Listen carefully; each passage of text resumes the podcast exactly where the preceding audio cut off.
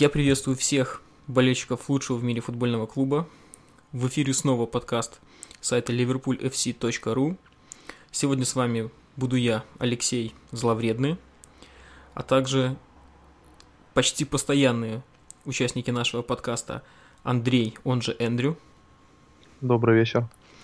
И Егор, он Хилберт. Всем тире. Вроде бы правильно назвал всех. ну что ж, как всегда, за прошедшую неделю набралось много новостей, прошло много матчей, а именно два, два победных для нас результата. Предлагаю, не откладывая дело в долгий ящик, сразу же приступить, пока в памяти еще свежие матчи, к разбору этих матчей. Начнем, думаю, с Ливерпуль, Сток-Сити. Давай тогда я начну. Я тут сегодня присматривал также этот матч тоже. Основное ощущение то, что сток вообще ничего не смог нам предложить. И это, наверное, сыграло нам на руку, потому что в плане психологии команда все-таки еще слаба. И получить именно такого соперника в данный момент э, большая удача. Вот э, первый тайм, как все помнят, э, без ударов по створ ворот и всего лишь 3-3 по ударам в принципе. Ну и во втором тайме что-то в раздевалке произошло, ребята вышли более бодрые и смогли все-таки симпатичную игру показать, несмотря на явные моменты у Стока, где там Крюкич пробивал в штангу и Стерлинг выносил своих ворот. Все-таки мы смотрелись намного ярче. Я считаю, что победу, победу мы эту заслужили. Хорошо, Андрей, а у тебя какие-нибудь впечатления особые яркие от матча остались? Вообще тебе удовлетворение результат принес? Результат, безусловно, поскольку в нашей ситуации, к которой мы подошли к матчу э, со Стоком, три очка все-таки были основной целью. А на второй план уже отходила игра. Я, в принципе, согласен с тем, что сказал Егор. А, только хотелось бы отметить, что как раз в первом тайме была игра двух неуверенных в себе команд, которые не имеют на данный момент ни поставленной игры, ни какого-то четкого плана на ее реализацию. Поэтому получилась такая вата-ката, не свойственная английской премьер-лиге, без ударов по воротам. Вот. А во втором тайме, мне кажется, Роджерс все-таки в раздевалке э, смог донести до футболистов, что ну, как бы соперник абсолютно никакой, абсолютно не сопротивляется, и надо бы надавить. В итоге мы надавили, и я также согласен, что, в принципе, победа закономерна, э, с некоторыми нюансами. Ну, мы больше наиграли на 3 очка, чем, на, чем сток. Ну, это 100%, ну и чем ничья, я думаю, тоже наша победа закономернее. Вот. Как-то так. Единственное, что э, из негативных моментов, которые сразу бросились в глаза. Э, Роджерс, на мой взгляд, смог переломить ход встречи в перерыве какими-то, возможно, своими речами, словами, но при этом в определенный момент он не сделал нужных, на мой взгляд, замен. А его замены только ухудшили игру, вот, что добавило нервозности в концовке. И это уже, на мой взгляд, плохо. Но в целом я считаю, что наша победа закономерна. Я тут э, вставлю тоже пару слов про замены. На мой взгляд, э, до выхода Джерарда, в принципе, очень неплохое давление получалось оказывать на ворота Стока. И когда Джерард вышел, то минут на 10 э, мы выпали из этой игры, которая была до того. То есть даже, может быть, дело не выходе Джерарда, а в том, что Роджерс не сделал ту замену, которая бы усилила давление еще больше плюс искали игроки, не то что искали, а думали, а как вообще Джерарда внедрить в ход игры, который вроде бы шел неплохо, а тут выходит капитан, на него надо играть. Это отчетливо просматривалось, когда несколько раз Стерлинг мог обострить, но выбирал э, передачу на капитана.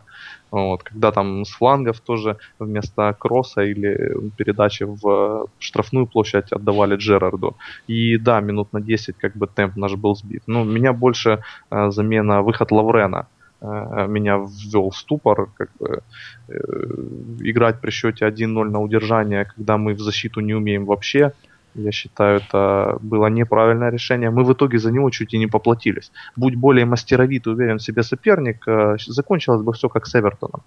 Но вот. там только шоу Кросса опасный удар был, где Миньеле ошибся на выходе, на самом деле. Да, но с Лудогорцем особо тоже не было каких-то опасных моментов. Мы стояли всей командой в своей штрафной, понимаешь? В такой ситуации какие-то сделать стопроцентные моменты, такие как выход один на один или удар из убойной позиции, в принципе очень тяжело. Потому что команда защищается, мы тупо стояли в своей штрафной всей толпой. Но даже при этом как бы мы умудрились э, несколько пожарных ситуаций создать. Я считаю, что и вот эта тенденция, которая прослеживается, она будет повториться и в матче с Лестером. Она до этого была и в матче с Эвертоном, и в матче с Лудогорцем в обоих этих играх. А, тенденция вот этих вот замен, таких немножко трусливых, что ли, я бы даже сказал, она мне не нравится, поскольку ну не умеем мы в защиту вообще никак играть, тем более сейчас. Намного, на мой взгляд, продуктивнее было бы оставить ту же схему и как-то освежить игру в атаке, наоборот. То есть дав возможность нашим футболистам слав, славки для запасных усилить игру и возможность убежать в контратаку тому же Каутиню, тому же Марковичу, хотя многие его э, не любят, но он способен убежать в контратаку. А мы, э, ну не мы, а Роджерс выпускает э, игрока, и причем часто рушит схему. Он либо выпускает третьим защитником Ловрена, либо выпускает э, третьим центральным полузащитником Алина, и команда не знает, как ей играть. Она начинает сбиваться, начинается сумбур, и в итоге ну, это приводит к опасным моментам у наших ворот. Вместо того, чтобы спокойно довести игру до победного конца, как в принципе подразумевается при игре на удержание, да, как играет Челси на удержание. Выходит Уби Микель, все, все перекрыто. А у нас выходит э, игрок дополнительный в оборону, но вместо того, чтобы э, оборона наша стала крепче и защита стала крепче, у нас происходит там вакханалия полная. Мне это не нравится. Я считаю, что пока мы не умеем так играть, лучше стараться от давления все-таки действовать. Я готов немножко защитить тут э, Роджерса в плане конкретного матча с Ток-Сити и в плане выхода Лаврена. Там была травма Джонсона э, после забитого гола. И явно, не показывали в этом видео, но явно Марк Хьюз позвал э, Крауча и вышел еще один столб. То есть я все-таки считаю, что выход Лаврена – это реакция на выход Крауча.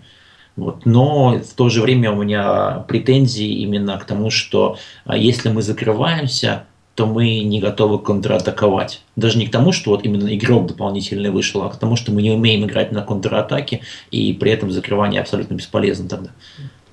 И неким играть на контратаке, когда снимают атакующего игрока, снимают Стерлинга, и выпускают э, какого-то защитника, или снимают э, Лалану и, и выпускают игрока более оборонительного плана. Понимаешь? И, и я бы согласился, если бы матч со Стоком был каким-то единичным случаем. Здесь четко прослеживается тенденция. Роджерс э, боится за результат, что в принципе в его положении понятно. Но исходя вот из этих четырех матчев из стати- статистической выборки, э, я на форуме об этом писал, да, два раза мы счет удержали, два раза не удержали. Один раз непонятно. С Лудогорцем нам сначала забили, потом мы вроде как вышли вперед в домашнем матче на Энфилде. Но мне кажется, что не это нам нужно. Вот. Без, без относительно конкретного какого-то матча, в целом по ситуации картина ну, не внушает доверия. Поскольку нас начинают жать, мы прижимаемся, даже не нас начинают жать, мы сами прижимаемся к своим воротам, отдаем сопернику мяч, а с как бы с нашей организацией нынешней, которая присутствует в защитной линии, мы даем сопернику создавать эти моменты. И, как ты правильно отметил, э, лишаем себя возможности э, убежать в контратаку, сняв еще и атакующего футболиста. Вот мне это в корне не нравится вообще абсолютно я против этого в дальнейших вот матчах. Мне кажется, нужно пытаться все-таки играть в нашу игру, а не играть в лотерейный билет. Залетит нам или не залетит, потому что с нашей защитой у оппонента моменты будут. Тем более, когда мы сами эту защиту э, лишним пятым колесом в телеге, мы ее просто сбиваем с пантелы. Хорошо, я обязательно позвоню Роджерсу, скажу ему, чтобы он так больше не играл. Смотрите, ну, 1-0 победу эту сложно переоценить. То есть команда набрала 3 очка, приобрела хоть какую-то уверенность. Победы рождают победы. Но я предлагаю немного обсудить стартовый состав.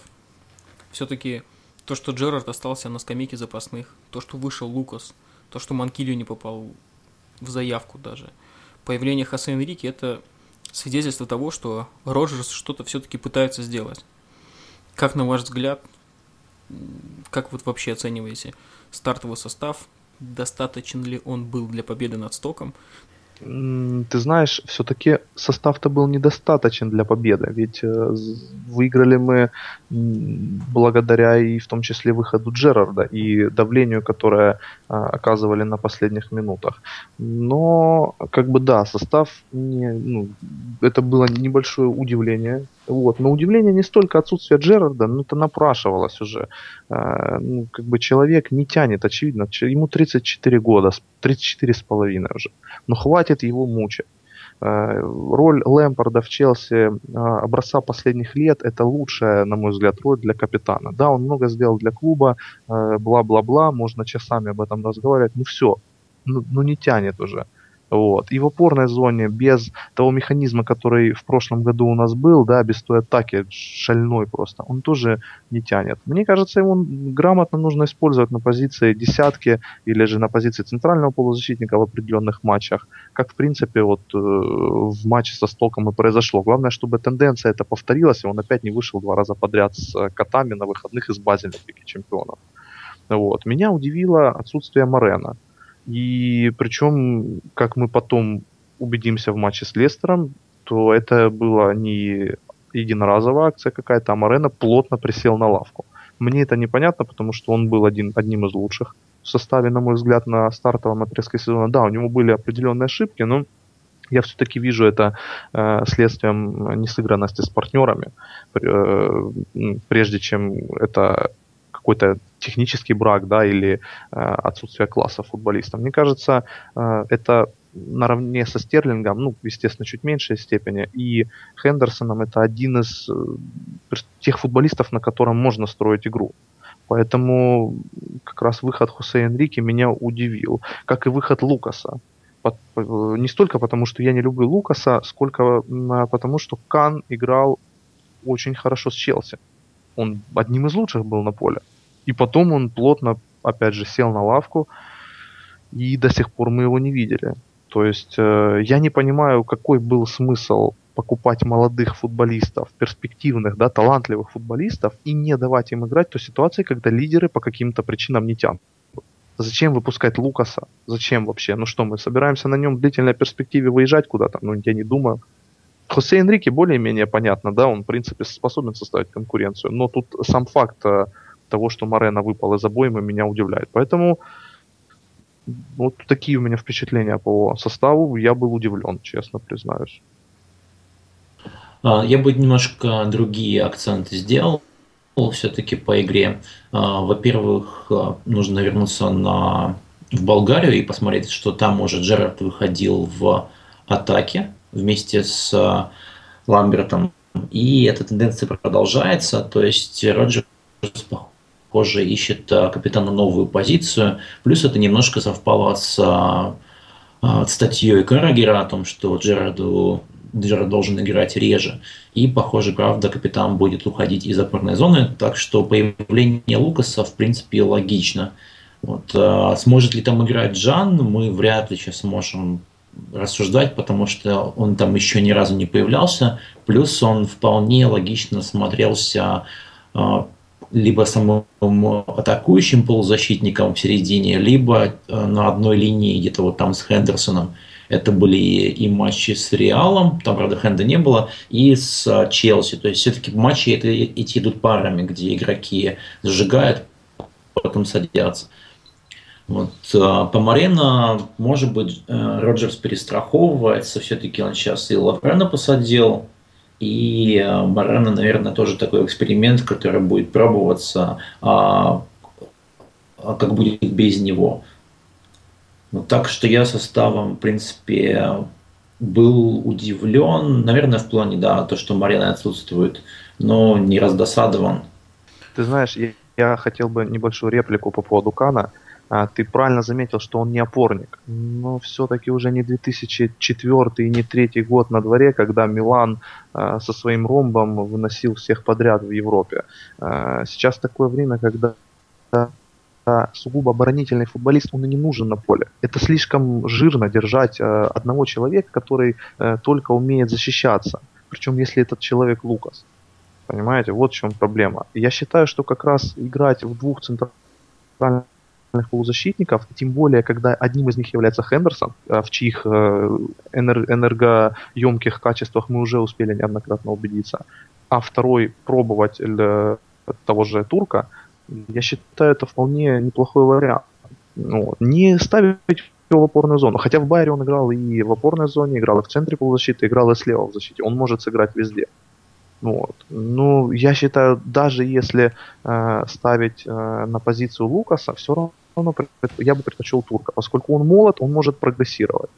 Вот. Но я бы лично, э, мое мнение такое, что нужно отходить от игры с ярко выраженным опорным полузащитником, поскольку ну, не те времена уже.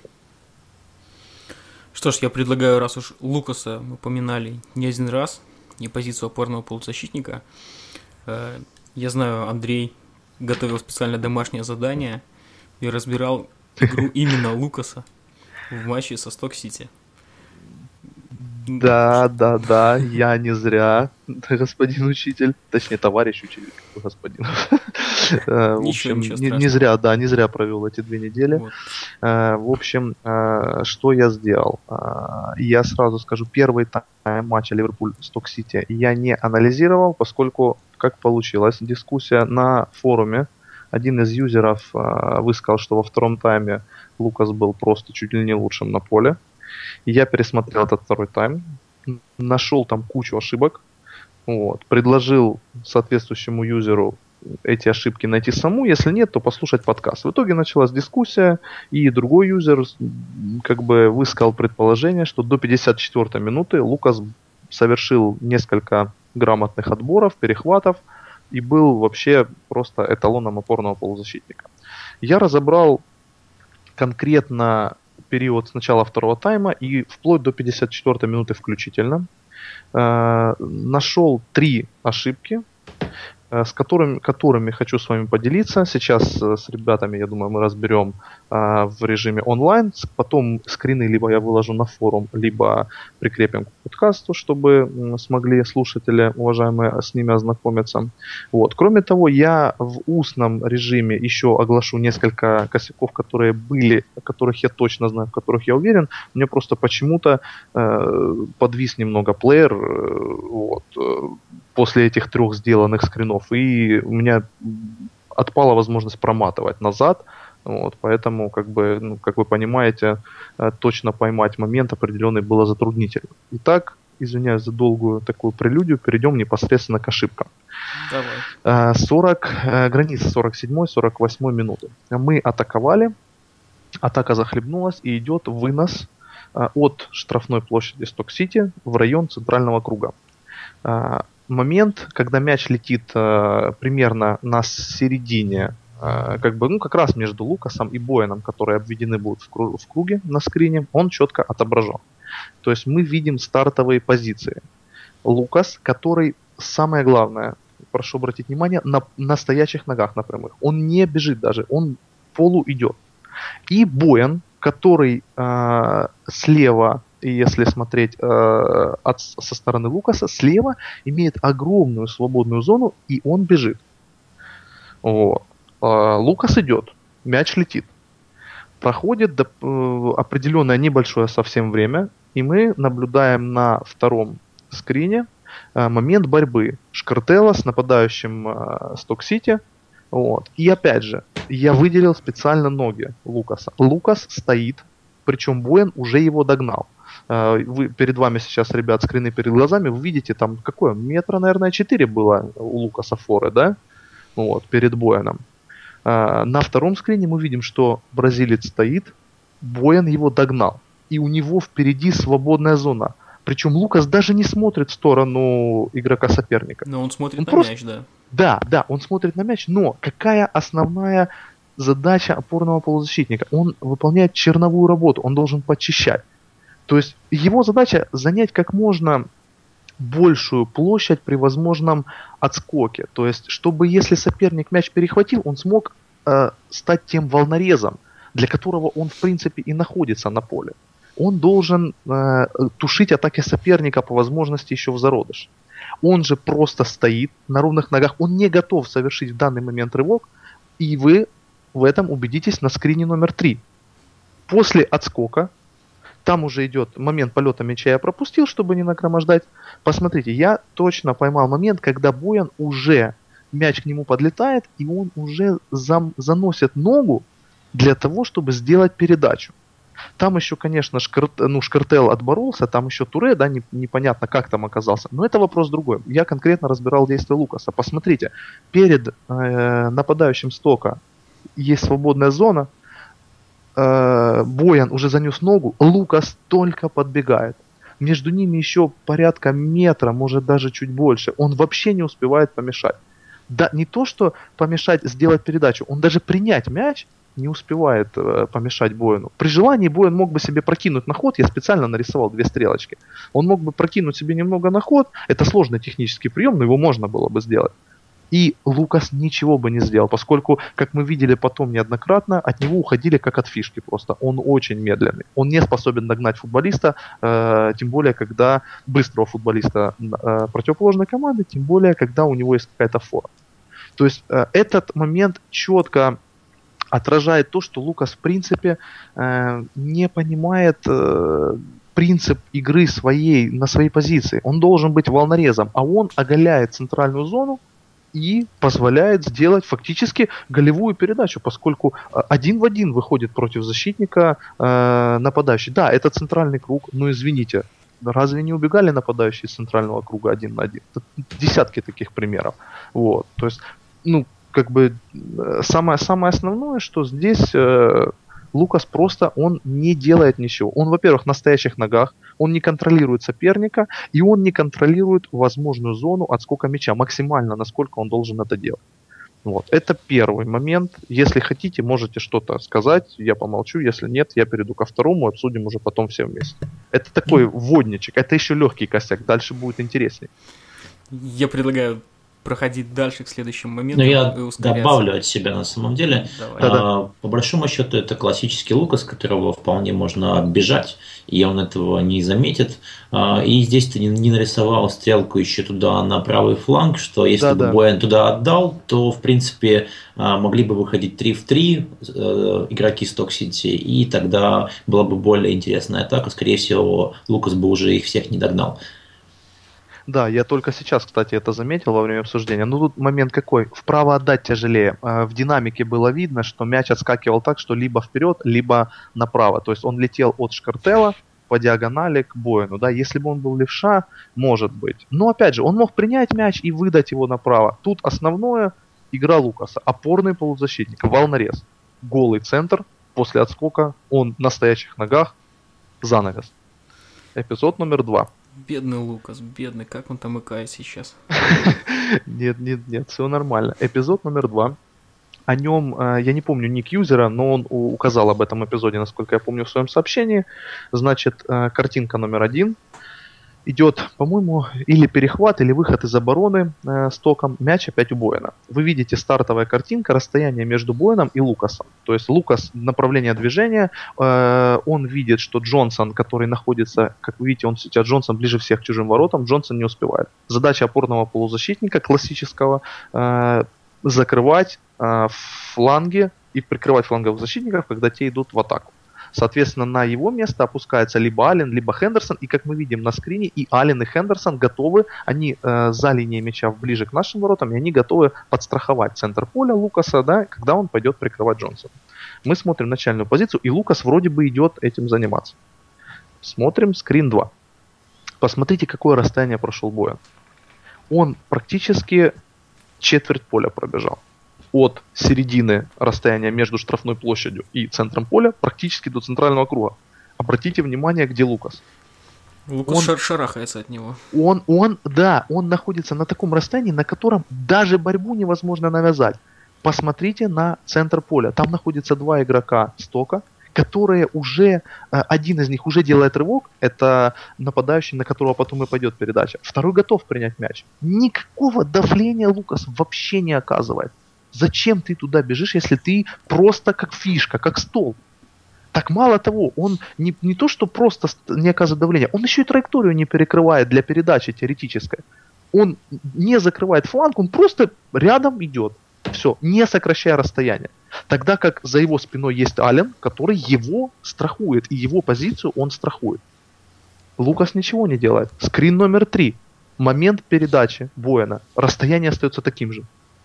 Уже игрок нападающий пошел в забегание, за ним пошел Туре, как мы видим. Туре, кстати, не проспал этот момент. Шкартел упустил, Туре подстраховал.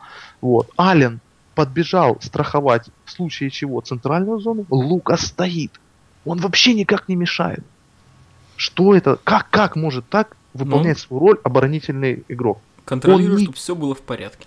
Он просто смотрит футбол. Он не, даже ногу не, не выставляет. Ну просто стоит. Посмотрите, я синей стрелочкой вывел, да, зону, куда можно отдать передачу. Ее, э, ее можно и чуть левее было отдать. То есть можно убрать мяч под себя, можно что угодно делать. Лукас вообще никак не мешает. Это разве игра опорного полузащитника? То есть ты думаешь, если бы он к бровке ближе стоял, то тогда Боян между ним и Шкартелом не прокинул бы передачу? Я Это считаю, что ему стоять, нужно там. было встречать еще в районе центрального круга. Он за этим туда и побежал. Понимаешь? Он, он должен был встретить, а Ален сзади бежавший должен был страховать его. Все. Кислород перекрывая Боину, хотя бы пласироваться, понимаешь? Но не стоять на расстоянии, ну тут метра, наверное, сколько? Метра четыре, да? Три с половиной, четыре, я думаю, ну, между ними. Так, да. Он вообще не мешает, понимаешь? То есть он хотя бы сократить расстояние, э, неважно где ты будешь стоять, но нужно же понимать, что чем меньше расстояние между тобой и дающим пас футболистом, тем меньше угол, на который он сможет выдать э, передачу, да? Боль, больше открываются крайние углы, но там же э, кромка поля. А ты сокращаешь траекторию. Это принцип, когда вратарь выходит при выходе один на один. То есть Лукас просто стоит, вообще никак не мешая сделать передачу Боин. Я предлагаю пойти дальше. Ну, как бы, это, это были цветочки, ребята. Сейчас будут ягодки. Здесь, по-моему, 6 картинок. Эпизод надо смотреть от начала до конца. Э, по-моему, был или аут, или, ну, неважно какая ситуация, как мы видим, мяч оказывается, по-моему, все того же Боина на левом фланге. Здесь есть определенное скопление наших игроков. Лукас идет, насколько я понял, страховать кого-то, возможно Джонсона, идет за Арнаутовичем. Мы видим, да, начальное положение футболистов. Теперь дальше. Скрин номер два. Лукас, видите, да, где стоит, рядом с двумя вопросительными знаками. Посмотрите, где стоит Арнаутович. Он уже от него убежал, от Лукаса. И теперь у меня вопрос, уважаемые знатоки, что он там делает? Зачем он там остался? Возможно, он контролирует зону, чтобы никто не ворвался туда. Э, а кто может ворваться, когда Джонсон с игроком, Хендерсон встречает игрока и Аллен тоже с игроком? Я это все четко выделил. Ну, в то время за как за спиной, за спиной у, э, получается, центрального полузащитника столько, как я понимаю, посмотрите, какая зона. Этого, это еще не вся часть, я, я ее смог только захватить скрином. Там вообще никого нет, там пустота. Опорный полузащитник, который должен контролировать центр. Что он здесь делает? Кого он Я держит? считаю, Зачем что он? это даже не проблема Лукаса, вот то, что ты сейчас отрисовываешь, это классическая оборона Ливерпуля сейчас, когда опорники зачем-то садятся на одну линию с защитниками, и Джерард то же самое делал, и другие полузащитники тоже часто этим страдают, и совсем непонятно, зачем они это делают. Ну, я не знаю, Джерард, да, он садился, но он хотя бы, э, насколько я помню эти моменты, он хотя бы кого-то там пытался накрыть. Здесь же он стоит один вообще. Это происходило в динамике секунд 10. Просто один. Когда его зона голая. Это не контратака. Джерард часто прижимался в контратаках. Просто бежал по инерции, да, возможно, садился как-то в штрафную, пытаясь как-то может помешать, я не знаю. Это позиционная атака, которая длится ну, определенное количество времени. Он просто стоит. Вообще ничего не делая. Смотрим дальше. Скрин номер три. Атака переходит, сток немножко отошел. Я думаю, тут комментарий излишний. Опорный полузащитник. Опять стоит один. Шкартел держит Арнаутовича. Коло Туре держит этого темнокожего нападающего. Не помню, как его зовут. Дюф. Пос... Дюф. Посмотрите, какая зона в центре поля свободная. Посмотрите, там картошку, я не знаю, там огород можно вскопать, там можно миллионером стать, если высадить там какую-то культуру. Там холодно, Лукас, не поспеет. Лука стоит. Зачем он там? Он просто стоит и смотрит футбол. Ну как? как? Это игра опорного полузащитника. Оппонент контролирует мяч. Есть еще на этом скрине Чарлядом, который может забежать за спину Каутиню, по-моему, да, и открыться в эту зону. Да кто угодно может в нее открыться. Лукас, посмотрите опять, он на прямых ногах, он стоит. Даже Шкартел выбегает, Лукас стоит. Это пол проблемы. Идем дальше. Момент, когда от, от, а, отыгрались игроки между стока собой, на скрине все четко видно. Боян заносит ногу, начинает делать передачу. Лукас опять все там же. Он опять на стоячих ногах. То есть он даже не делает шаг в сторону, куда сейчас последует передача. Причем очевидно, здесь Аллен, конечно, накосячил, отпустив э, своего игрока. Но Лукас должен держать эту зону. Мы сейчас не Аллен. Посмотрите, даже Стерлинг пытается как-то выбежать и сократить э, расстояние до своего игрока, и Каутиньо тоже пытается как-то перекрыть, да, траекторию. Лука стоит и смотрит футбол. Сколько это времени длилось? Атака уже с фланга перешла. Они там 10 раз перепасовались. Он стоит и смотрит. Зона блестит, как моя лысина после стрижки. Сильнее даже. Как? Как такое возможно? Объясните мне, пожалуйста, ребят, вот э, я сейчас даже не обращаюсь ни к тем, кто э, ни к Егору и к Леше, защитники Лукаса на форуме. Как футболист уровня Ливерпуля, каким мы хотим его увидеть, может допускать такие позиционные ошибки? Опорный полузащитник, скрин номер 11, ну, пятый по этой картинке, уже, э, по-моему, Гонзи, или как он, Зонзи, этот э, игрок стока, Посмотрите, это последствия действия Лукаса. Посмотрите на его зону свободную. Он да. может отдать вправо, он может пробить, он может отдать разряжающую передачу. И смотрим дальше. Колу Туре уже выбежал, и Лукас только начинает движение. Игрок стока уже три раза ударить даже мог. Лукас только начинает движение.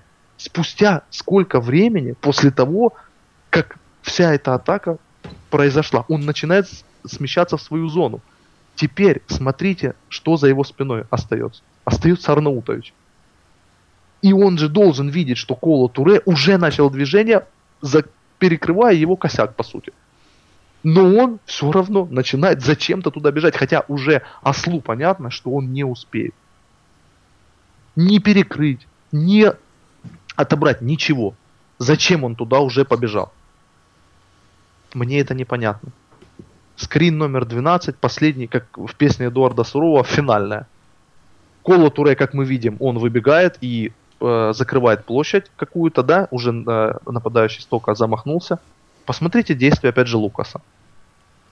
Посмотрите четко прямую линию. Я специально в пейнте научился рисовать прямую линию. Мяч не проходит по траектории ноги. То есть можно отдать, и видите, Арнаутович разводит руки. Он один. Передача на него проходит. Плюс Лукас делает движение к Колу Туре, соответственно, даже если будет передача немножко в сторону бразильца, она все равно пройдет, он не успеет задом ее никак перехватить. Зачем ты сюда бежишь, скажи мне, зачем? Что ты хочешь там сделать? Кого ты хочешь там увидеть? Уже ты, ты уже должен взглядом, даже если ты не смотришь по сторонам, когда бежишь, у тебя не хватает на это силы, темно в глазах и звезды сыпятся, но ты же должен увидеть, что Кола Туре уже вот перед тобой в двух метрах и накрывает удар. Зачем ты туда бежишь вторым, когда за твоей спиной стоит один игрок и разводит рука? Занавес, у меня все. Аплодисменты будут, не будут, выступление хорошее. Это, это, ребят, это реально, это три момента до 54 минуты. После этого, на 57 минуте, он опять э, начинал участвовать в отборе, не успел вернуться. После этого был момент, где Боин его обыграл как фишку. В первом тайме были, я уверен, если я сейчас начну рассматривать первый тайм, я тоже там найду подобные моменты. Они, возможно, не бросаются сразу так в глаза, как косяки Миньоле, но я думаю, все понимают, да, сейчас, что это просто не игра опорного полузащитника. Это вообще не игра футболиста, это игра фишки, которая вышла посмотреть человека, даже не будем оскорблять, вот человека, который вышел посмотреть футбол с лучших VIP мест. Я не знаю, зачем он в составе. Ну, это вопрос отбирать. к Роджерсу. Все да, Роджерсу, отбирать. Так я тоже, поставьте меня, я поверьте, я определенное время занимался футболом профессионально. Я тоже смогу отобрать несколько раз, раз мяч за игру. Тем более у Стука, который вообще не он ничего не делал в этом матче. Он просто там какие-то забегания, и Боян пытался более-менее создать креативную игру. Но Боян Лукаса как раз обыгрывал. Ну, ну как бы, зачем-то этот человек на поле? Что он делает на нем? Я, для меня это непонятно. Тут только такой вариант, что парень хорошо работает на тренировках, не, не опускает руки, Роджерс решил его как-то поощрить. Тем более, что с основными футболистами у него как-то не клеится. Ну, других объяснений появления Лукаса я не вижу. Или же какая-то предпродажная подготовка к зиме. Я думаю, Пару что матчей сыграл. здесь э, все намного тривиальнее. Все-таки у Роджерса критическое положение, и он э, ищет какие-то варианты. Если посмотреть не на защитные действия Лукаса, а на атакующие, э, всё- он довольно много добавил э, вот того, чего не было, когда команда просто стояла. Да? А, И понимаю, что могу добавить кто-нибудь другой, может быть, но... Юр, да, да ты что, я, я не могу, извиняюсь, я не могу тебя не перебить. С кем он добавил? Со Стоком, который стоял вообще. Ты, ж- ты ж сам сказал во время анализа самого матча. Сток ничего даже не пытался сделать в первом тайме. Ноль. Они стояли.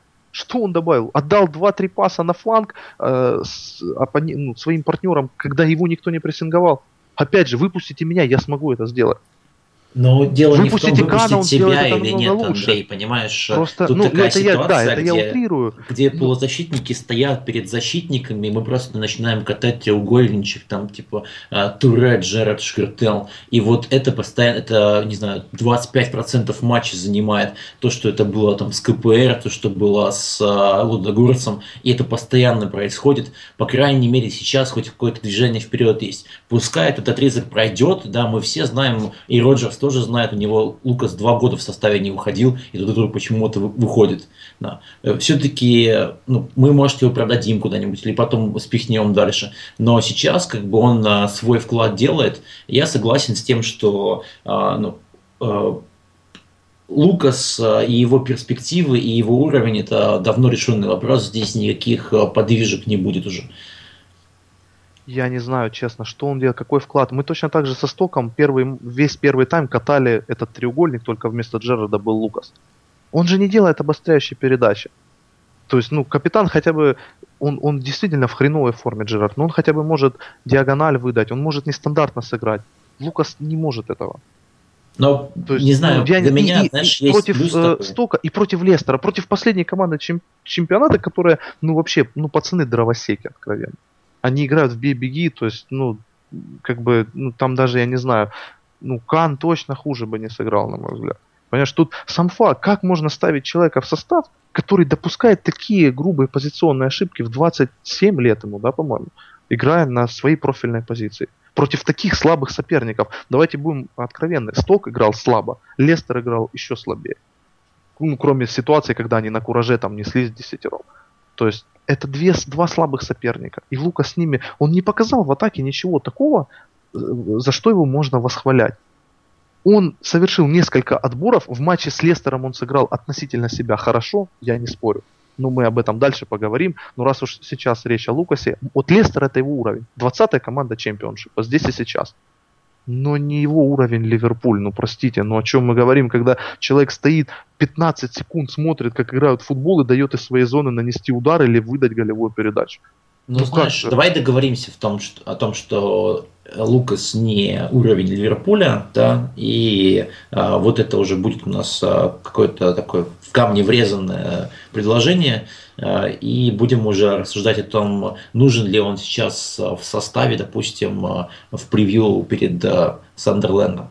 Да? Да, да, я считаю, отличная идея, потому что, как бы, в принципе, все уже по сути сказано, я думаю. Я еще раз хочу только посочувствовать Лукасу и предлагаю двигаться дальше. Мы времени потратили достаточно много на... Ты Лукасу Одного предлагаешь Лукаса. дальше двигаться? Я предлагаю нам двигаться дальше. Лугас не может просто. Э, Значит, Лестер, Ливерпуль. Выездная победа, причем волевая.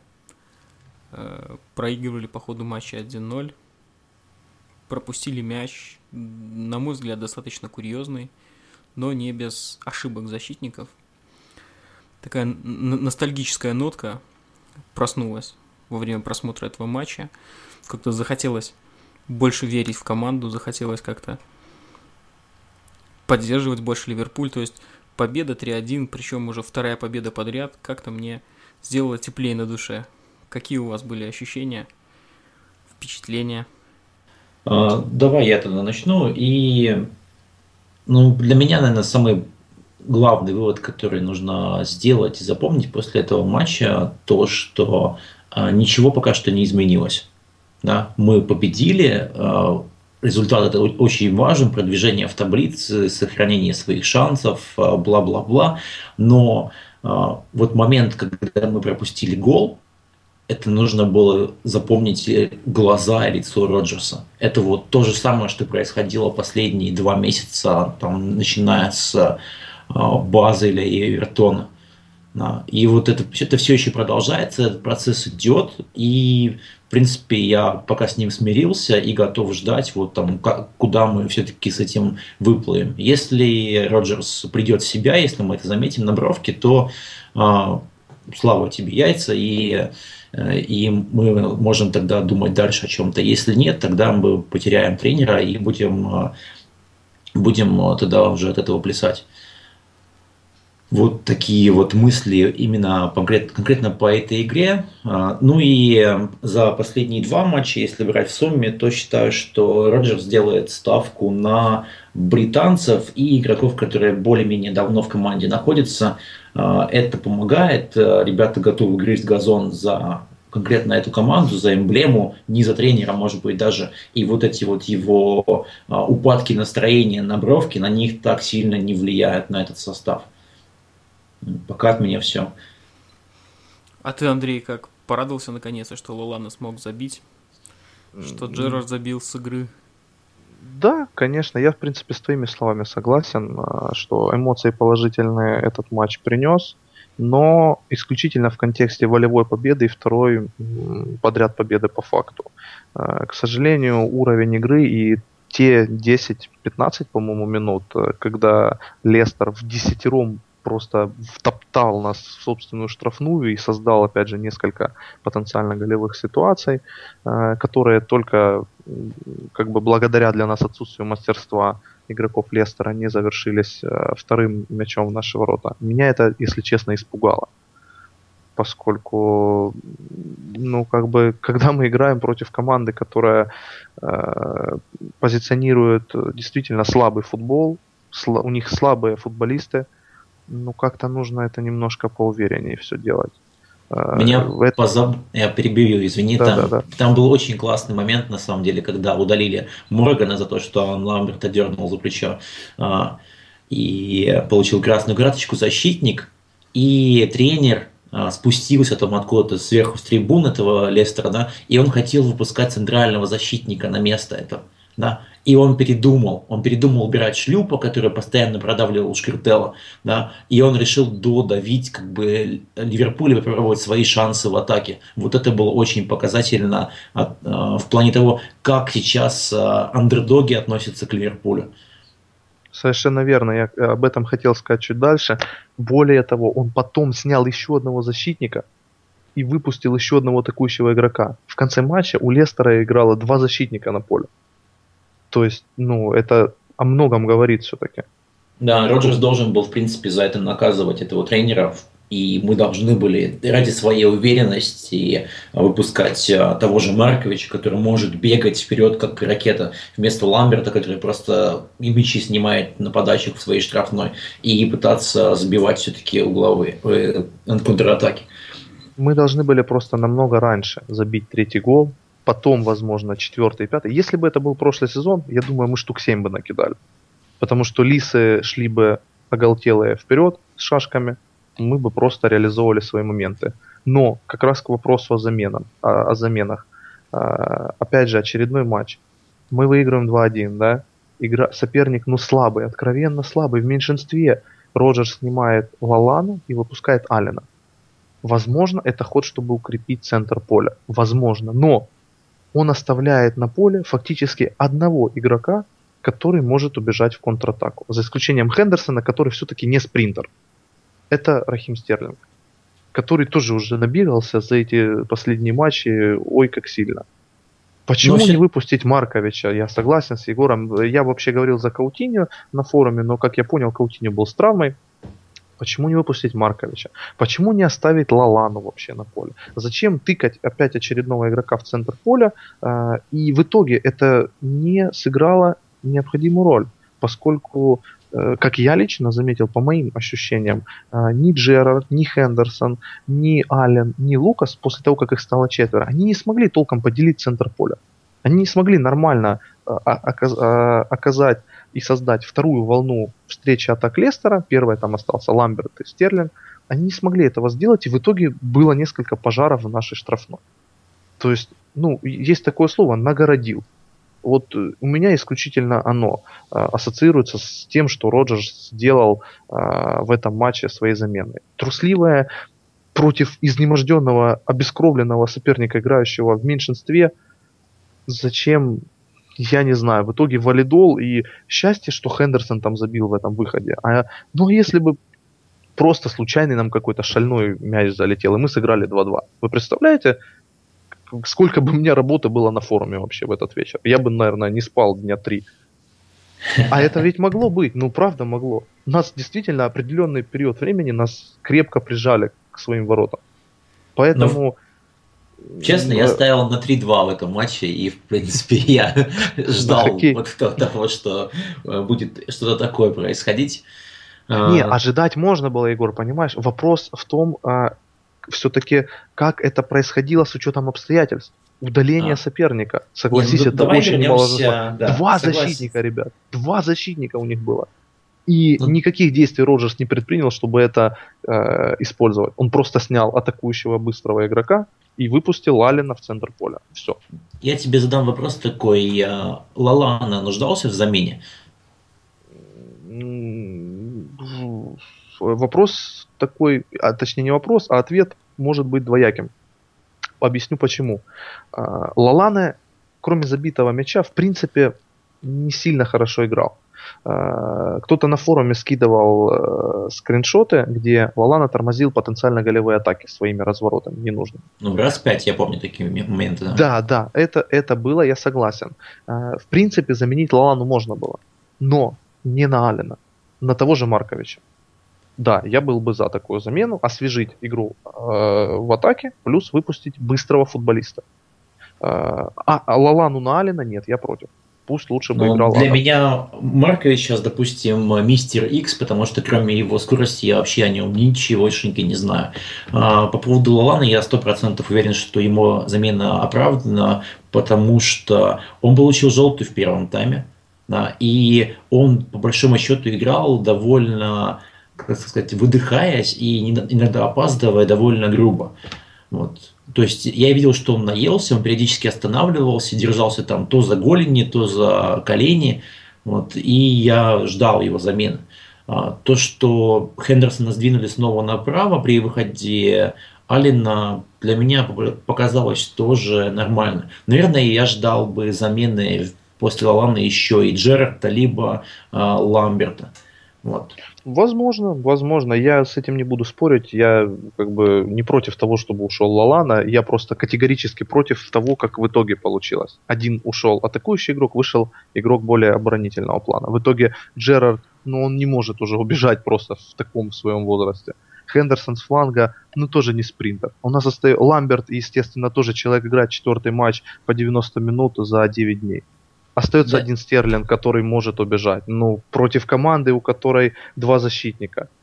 Я ну, все-таки бы... думаю, что дело не в конкретных заменах, а в том, как поступила команда. Они сели все-таки в... Так, а, а не просто ж так, вот они сели, это не было следствием замены, замены, я думаю, поскольку, ну, тоже играет, э, как бы, они же все люди, они же видят, понимаете, когда сидит тот же Каутиньо, он был там с микротравмой, как я понял, но он же попал в заявку он там оказался. И ну, видят, допустим, видят люди, что сидит Каутиньо, сидит Маркович, есть кем усилить атаку, выходит э, Ален, уходит Лалана. Ну, естественно, они напомню момент подсознательно такой, будут прижиматься. А, до выхода Алина при розыгрыше стандартов а, Ливерпуль ни разу не выбежал в контратаку нормальную вот, у своих ворот. А с выходом это Алина я один, я один момент такой помню, по крайней мере один, где Алин пробежал метров, наверное, ну 30-40, да. И да, да, был, ушел. он там чуть не упал несколько раз. Я понял, о да. чем ты говоришь. То, Нет, то да, Алина как... можно было выпустить, но не вместо Лаланы. Того же Лукаса снять и выпустить Алина. То есть, чтобы это не нарушило схему игры команды. Вот я к чему клоню. То есть, на мой взгляд, это было неправильно. Нас чуть не наказали опять. Лестер в десятером. Ну, слава богу, получилось, как получилось. Да, да, хорошо то, что хорошо заканчивается, но это ж качели, понимаете. Сегодня не наказали, Эвертон наказал, Луда Горец наказал. Завтра кто-то еще накажет. Сандерленд может наказать, да. Может вообще, да кто угодно может. Я к тому, что надо играть уверенней. Вот моя позиция по двум матчам. Я очень рад этим шести очкам. Они действительно как воздух нам важны, но нужно быть уверенным в своих силах. Я Если считаю, что эта уверенность только с бровки придет. Извини, опять что перебиваю. Но Андрея сложно не перебить. Все, все, я, я замолкаю, я, в принципе, высказался по матчам. Да, мы уже так и пошли в область таких предположений, что нравится, что не нравится. В голову Роджерсу не залезешь, к сожалению. Вот, хотел бы предложить разобрать пропущенный мяч. Есть смысл разбирать его, нет? Ну, на мой взгляд, частично позиционная такая ошибка. Ушел в атаку Глен Джонсон, освободился его фланг – Сразу же получили встречную атаку. Лукас опять не дорабатывает, Лукас, дает Лукас дать передачу, потом стоит, не добегает. Колотуре дает запустить игрока за спину. Ну, и дальше как бы Обычно, Привет. обычно наш гол. Да? Ну, наш гол, да, наш стандарт. Наш гол. такой гол этого сезона. А, по Миньюле пройдемся чуть-чуть, не пройдемся. То есть в прошедших двух играх все-таки уверенности у него не добавилось в его игре. Он также неплох на ленточке, и то не всегда. И все та же неуверенная игра на выходах, и этот страшный момент, когда Камбьяса просто не попал в ворота. Да, это было просто ужасно. У меня, слава богу, ничего не оказалось под рукой. Все, что мог, я уже разбил. Да, не Да он не уверен, нужен конкурент. поменял столько. Его нужно посадить, э, на мой взгляд, на время отдохнуть, как было с Хартом в свое время у Сити. Беда в том, что у нас неким просто заменить. Ну, Джонс это откровенно слабый вратарь в нынешних реалиях, как для первого номера Ливерпуля. В этом виноват исключительно Роджерс, на мой взгляд, что не приобрел достойного конкурента. Но как бы Минюле сейчас плохо играет. Он неуверенно играет. Это можно даже заметить по моментам, когда ему отдают пас назад, и он начинает разводить руками, и обратите внимание, ну якобы, да, что он должен показать? Шире-шире, и я буду выбирать, кому из защитников отдать пас. Посмотрите на него в этот момент. Он очень неуверенно машет. У него лицо перепуганное. Он смотрит по сторонам, он не знает, что делать. Человек не уверен в себе. Для вратаря это худшее, что может вообще произойти. Ну вот здесь, если э, смотреть другие матчи того тура, и честно травмированный Арсенала, и Мартинес, по-моему, фамилия у... Да-да, Рези... второй номер Аспина, и тот тоже сломался, и играет третий вратарь. Да, вот э, его вводы в игру мяча меня очень, в принципе, радуют. А игра и на выходах, я смотрел, просто радовался, как он выходит прям к самой линии штрафной, выпрыгивает в высоком прыжке. Ну там цветы какие-то странные подачи такие делали, очень высокие, свечки, и которые, в принципе, легко было забирать. Вот, это то, что я увидел. А вот вводы мяча, именно такие, знаешь, они не парашютами идут, а довольно низкие и целенаправленные, точные. Да, потому что Миниле не добивает, там, не знаю, больше 60 метров, но он э, большой дугой эти мячи засылает, поэтому и логично, что они далеко не полетят. А Андрей, ты не смотрел матч Саутгемптона с Арсеналом? Я тебе могу дать один небольшой совет. Не, не смотри. Не э, я, я, я пос, даже, может, посмотрю, не посмотрю. Я, честно, немного удивлен тем, что вы радуетесь за нашего прямого конкурента за место в топ-четверке и за его врата. Честно, я бы такой, чтобы косячил этот Мартинес или как там его побольше, почаще и посочнее, так, чтобы Арсенал потерял побольше очков. Арсеналу, мы радуемся тому, ну, игре, Вообще, игре как, как может играть вратаря. человек, да. То есть третий да, ну, вратарь играет достаточно уверенно. Так, ну что, с матчами, наверное, закончим. Мы уже а, потратили Леш, целый я... час. Да-да, я, я извиняюсь, я буквально коротко такую небольшую как тему затрону. Возможно, ее на форуме обсудим. Возможно, в дальнейших моментах. Я когда анализировал матч с э, Лестером, подметил одну тенденцию. Э, в принципе, я это подмечал как косяки Лукаса. Но я не знаю, сейчас я не уверен. При всем том, что я Лукаса не люблю, все это знают, но хочу быть объективным. И на ваше рассуждение тоже вынести этот момент и посмотрите, скажете потом свое мнение.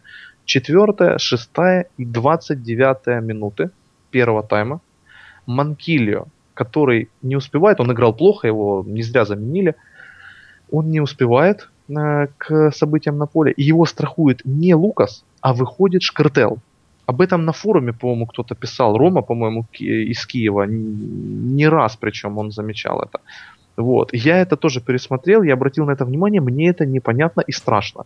Почему центральный защитник должен страховать правого защитника, а не профильный опорный? Либо это какие-то планы от Роджерса, тогда мне непонятно, зачем Лукас на поле. Либо настолько Лукас плох, что даже Шкартел это знает и сам выходит, играет на опережение. Ну, вот Самое кажется, плохое, что, что... Да, Шкартел видит, что Лукасу Может, но на 18-й минуте, опять же, мы получили последствия постоянных выбрасываний Шкартела. Он не успел, его там э, обыграли, получается, и был опасный момент у наших ворот. Он вот так вот выбросился, получается, э, про прикрыть, да, тыл, и не успел вернуться на свое место. Вот. Мне кажется, И- это фишка Шкартела такая. В принципе, его, ему вставляли за такие выбросы еще в первых турах. Там, по-моему, Манчестер Сити с этих э, выбросов забивал. Вот. Или, и, по-моему, святые не, не реализовали моменты в первом туре.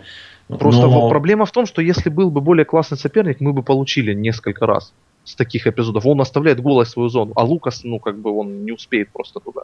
Физически не успеет. Я думаю, что это как бы реальная фишка Шкартелла, и дело в том, что ему могли бы на это указать э, тренеры обороны А почему и делают исключить этот момент, но, скорее всего, у нас просто нет вот этой вот э, организации игры в оборону, которая, которая бы ему запретили так, такие штуки вытворять. Вроде Я бы считаю мелочь, так. да, но это действительно глобальный вопрос на самом деле. Он показывает, что у нас, вот я к этому выводу и шел, у нас, наверное, отсутствует организация игры в обороне. Потому что зачем нужен на поле профильный опорник? Я сейчас безотносительно к личности Лукаса. Вообще зачем, кто бы то ни было, если фланги страхует центральный защитник. Это нонсенс просто для меня был. Я Ну. очень был удивлен и расстроен этому факту. Ну, по-моему, очевидно, да, что обороной никто не занимается. Так, да- давайте я еще задам таких два вопроса. Ну, точнее, хочу услышать ваше мнение о двух моментах по двум матчам. По одному моменту с каждого матча. Э, Значит, первый момент. Игра со стоком. Гол, забитый Лукас... Ой, Лукасом. Лукас Джонсоном. Лукас. Гленном Джонсоном. Значит, я столкнулся с таким мнением. В футболе существует правило э, «опасная игра».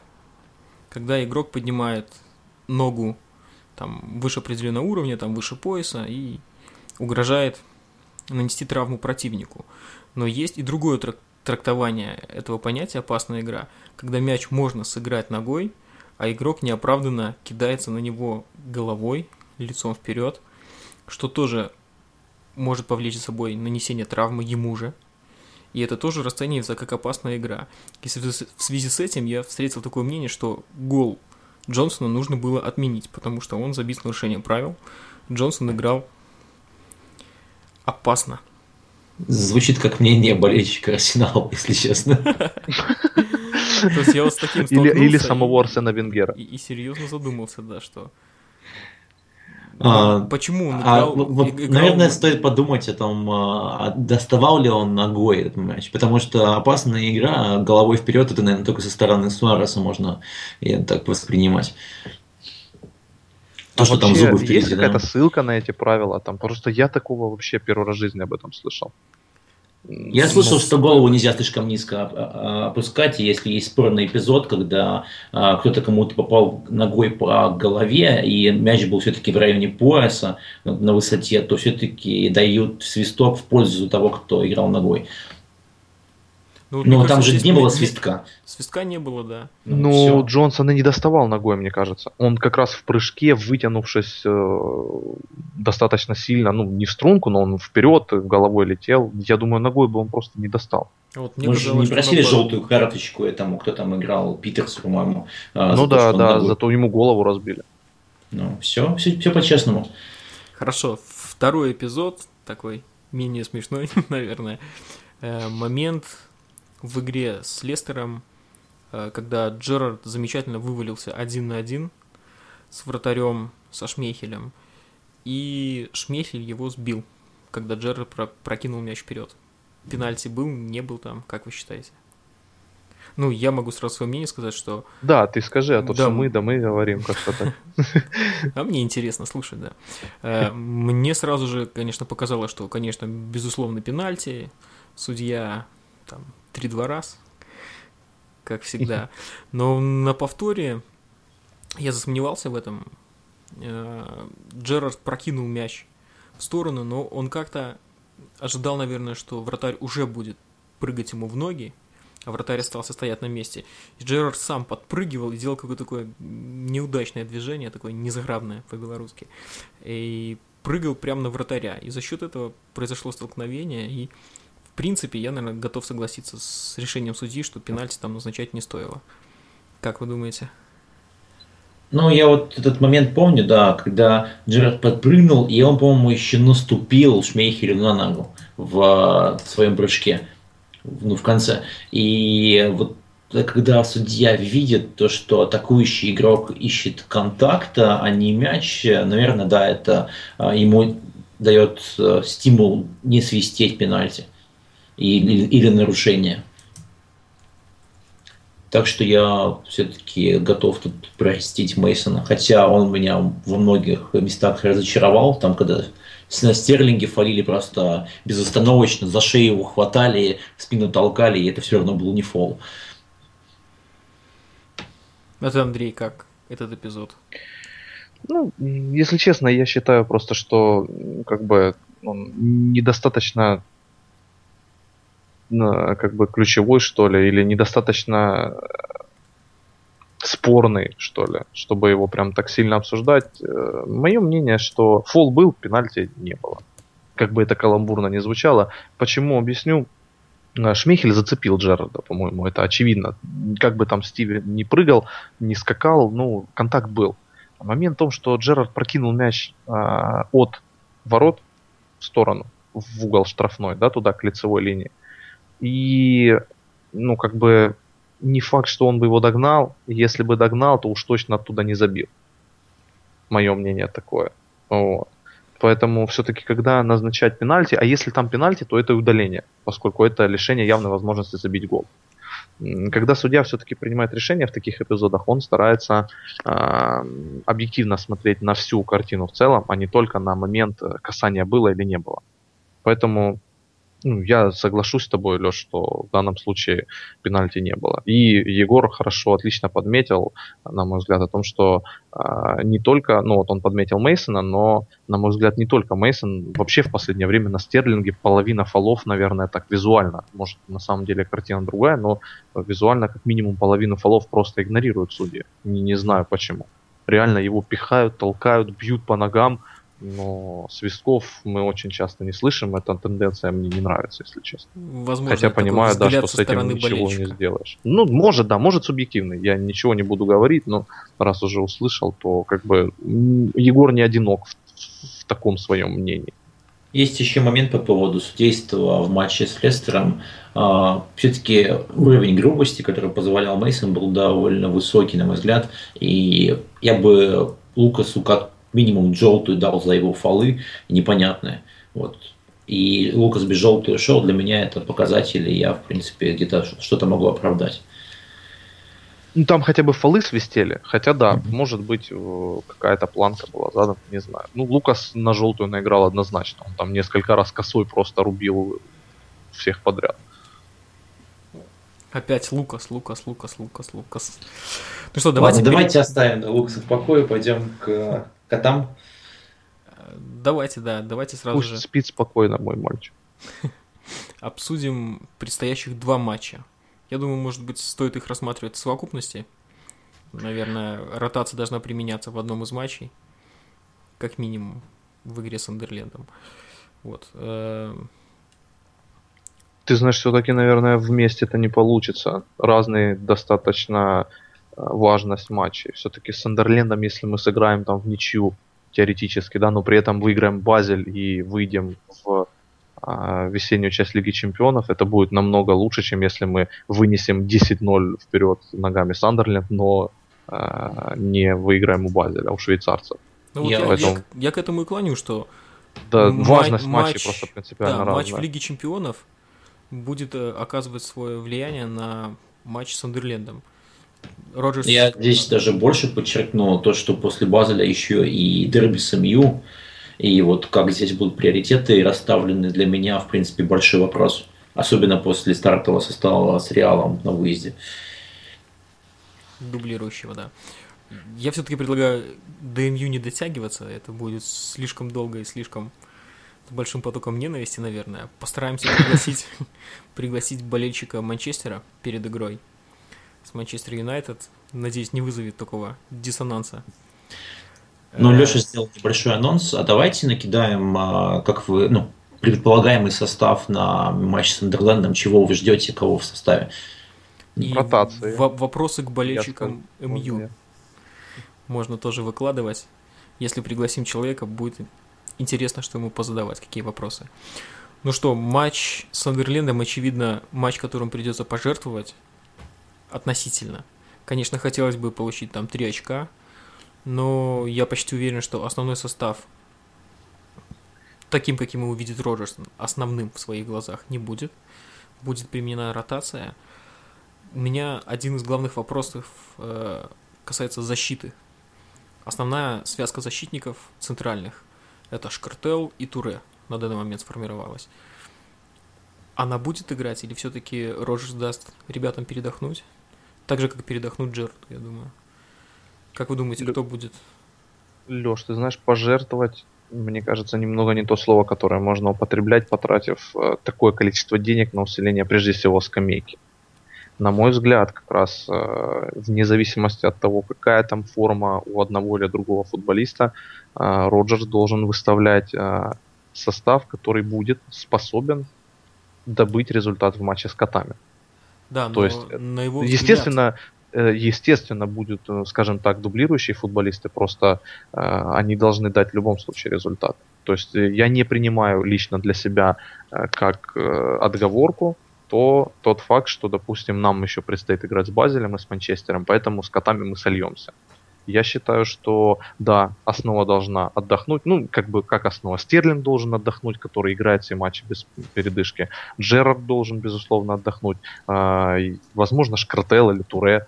А, Ламберт должен Ламберт, да, самое главное. Да, Ламберт, да, да, я вот его упустил. А, они должны передохнуть. Ну, Хендерсон, возможно, как вариант. Вот. Э, эти, эти парни, да, 4-5 человек. Но это в любом случае не основание э, для того, чтобы терять очки. Дома на Энфилде против Сандерленда.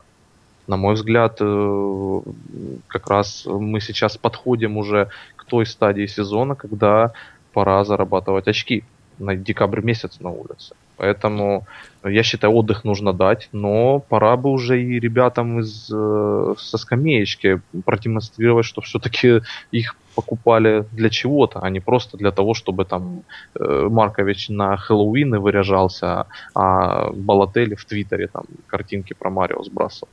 Вот. Мое мнение такое. Я тоже с тобой, Леш, не соглашусь, что мы можем пожертвовать матчем с Андерлендом. Думаю, какие-то планы были у Роджерса по поводу ротации состава еще, когда там был международный перерыв. Да, и это поражение с Кристал Пэлас ему немножко подсмазало планы.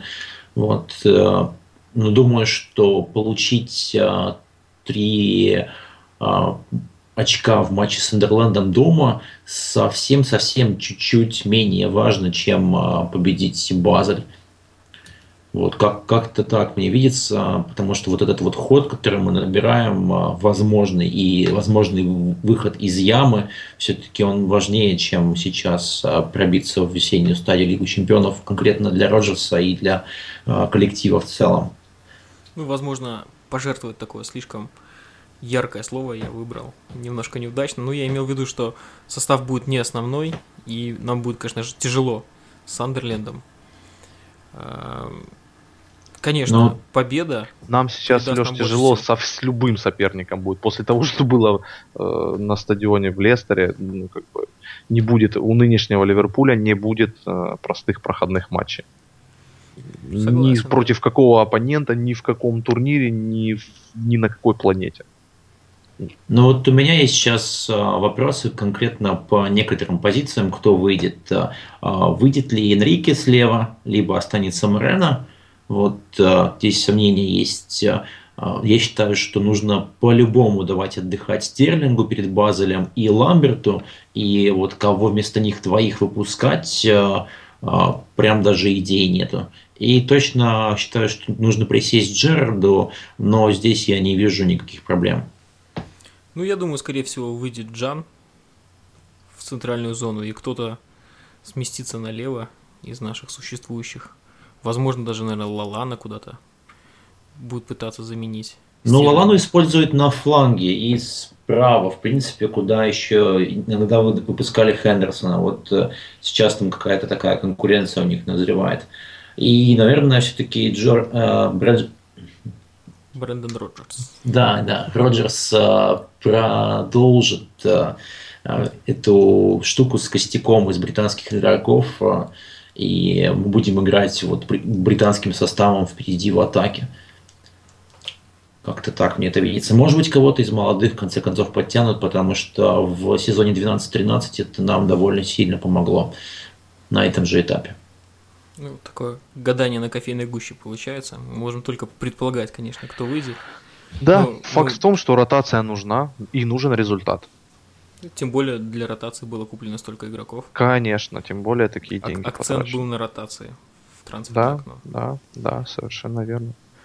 А как, как ваше ожидание насчет матча с Базелем? Выйдем, не выйдем мы в Лигу Чемпионов? Страшно. Судя по текущей форме. Страшно, Леш. Что-то похожее, лично я испытываю, как э, ощущения, которые были перед ответным матчем с Зенитом в Лиге Европы позапрошлом году, когда мы 2-0 сгорели там, в Питере, и ответный матч был на Энфилде. Вот что-то такое, не такая уверенная игра, как хотелось бы. Вроде как и должны проходить этого соперника. Но у него есть преимущество. А, более, конечно, тогда было серьезное, чем сейчас у Базеля нам любой победы хватит. Вот, но оно есть. И вот как-то такое ощущение, что не хватит мелочи какой-то. То есть мы будем, а, я так предполагаю, что моментов у нас должно быть, по идее, больше все-таки дома. Ну и нам победа нужнее. Мы будем больше атаковать, держать мяч, контролировать игру. Но вот чуйка плохая. Что-то где-то какая-то... Или какой-то курьезный гол, типа того, как Карагер привез тогда в матче с Зенитом. Да, тем более наша оборона способна это сделать. Или куча нереализованных моментов. Или вратарь Базеля поймает кураж. Ну вот не знаю, я хочу ошибаться, но не вижу я почему-то, что выйдет э, Ливерпуль в осеннюю, в весеннюю стадию Лиги Чемпионов. Хотя очень, конечно, этого хочу. Э, может, с, чисто с стратегической точки зрения нам бы было грамотней спуститься в Лигу Европы в этом сезоне и набить себе там рейтинг, но, во-первых, я не для этого ждал Лиги Чемпионов 5 лет, чтобы э, сливаться в Лигу Европы. Во-вторых, не факт, что нынешний Ливерпуль в Лиге Европы не слетит к какому-нибудь там стандарту или рапиду. Поэтому хочется, конечно, победы. Могут ее добыть, но ощущения, предчувствия плохие. Базель просто очень крепкая команда с поставленной игрой, и будет тяжело такую оборону и такую организованную команду будет очень тяжело нам хлопнуть, мне кажется. У меня есть такое еще ожидание, не ожидание, надежда даже больше, что Базель выйдет на Энфилд, и у него немного задрожат коленки, что нам должно помочь. Да если Энфилд будет, Леш, таким, какой он в последнее время, извини меня, когда, блин, я слышу по телевизору за несколько тысяч километров, как фаны Сток-Сити поют Стивен Джерард, he is fucking girl, ну, блин, ну это позорище вообще, ну как так можно? То есть, ну, я, конечно, там не присутствую, вот гостевой сектор наш слышно всегда, приятно за него, радует действительно – ну а когда мы играем на Энфилде, я реально чаще слышу э, болельщиков э, команды соперника. Мы слышим ЮНВА в начале, очень скудненькую, в последнее время диктор, ну там исполнитель э, громче поет, чем трибуны. Мы слышим э, стартовый этот чат Fields of Enfield Road, и иногда слышим там chant э, Джерарду и Ливерпул, Ливерпул. Все. Но это ж не Энфилд, ребят, ну как так можно? Я не знаю, поэтому как бы я уверен, что с Базелем будет э, получше ситуация, но я не думаю, что нынешний support домашний способен создать такую атмосферу, от которой реально задрожат колени. Мне, я почему-то в этом сомневаюсь.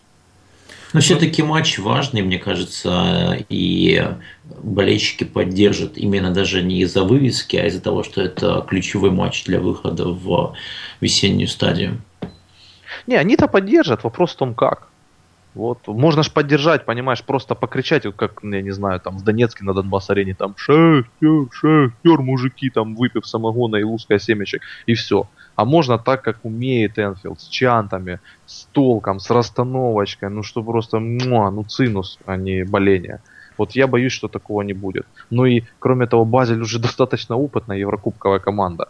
Она на многих крупных стадионах поиграла, я не думаю, что нынешний Энфилд э, способен чем-то их удивить. Даже если он будет потрясающим просто вечером на неделе. Мне ну, кажется, нам нужно выезжать все-таки не за счет э, болельщиков, да, а за счет прежде всего собственной игры. На самом деле очень большое влияние на это должен оказать матч с Андерлендом. Победа все-таки придаст какой-то уверенности и болельщикам, и игрокам самим. И матч как так... бы еще хуже не, не, не сделал нам медвежью услугу собственный стадион. Когда все будут кричать, побегут оголтело, пропустят какую-то там контратаку легко. И все, приплыли два мы, я не думаю, что мы забьем два Базелю, если будет счет 0-1 в нашу пользу. Такое ведь бывает, когда собственные трибуны действительно играют на руку противнику. Надо вот. прекращать и... вообще смотреть футбол. Ну, все плохо, все плохо складывается. Да нет, неплохо на самом Стадион деле. будет гнать, все плохо. Не будет гнать, плохо. Ссылки есть. Э, нет, я, я не за то, я немного, конечно, да, тут уже э, нагородил, наверное, лишнего. Это так просто. Почему-то вот у меня пессимизм к этому матчу. И как-то вот, да, ты какой вопрос не задашь, действительно, как-то негативом тянет и тянет из моего Донецкого региона. Ничего не могу с собой поделать, поэтому я просто замолкаю дальше с надеждами на лучшее. Я на самом деле послушал прошлый подкаст, где Гагарин э, беседовал с Патой, э, с человеком, который живет в Англии, который ездит на выездные матчи, э, на, на выездные матчи нашей команды.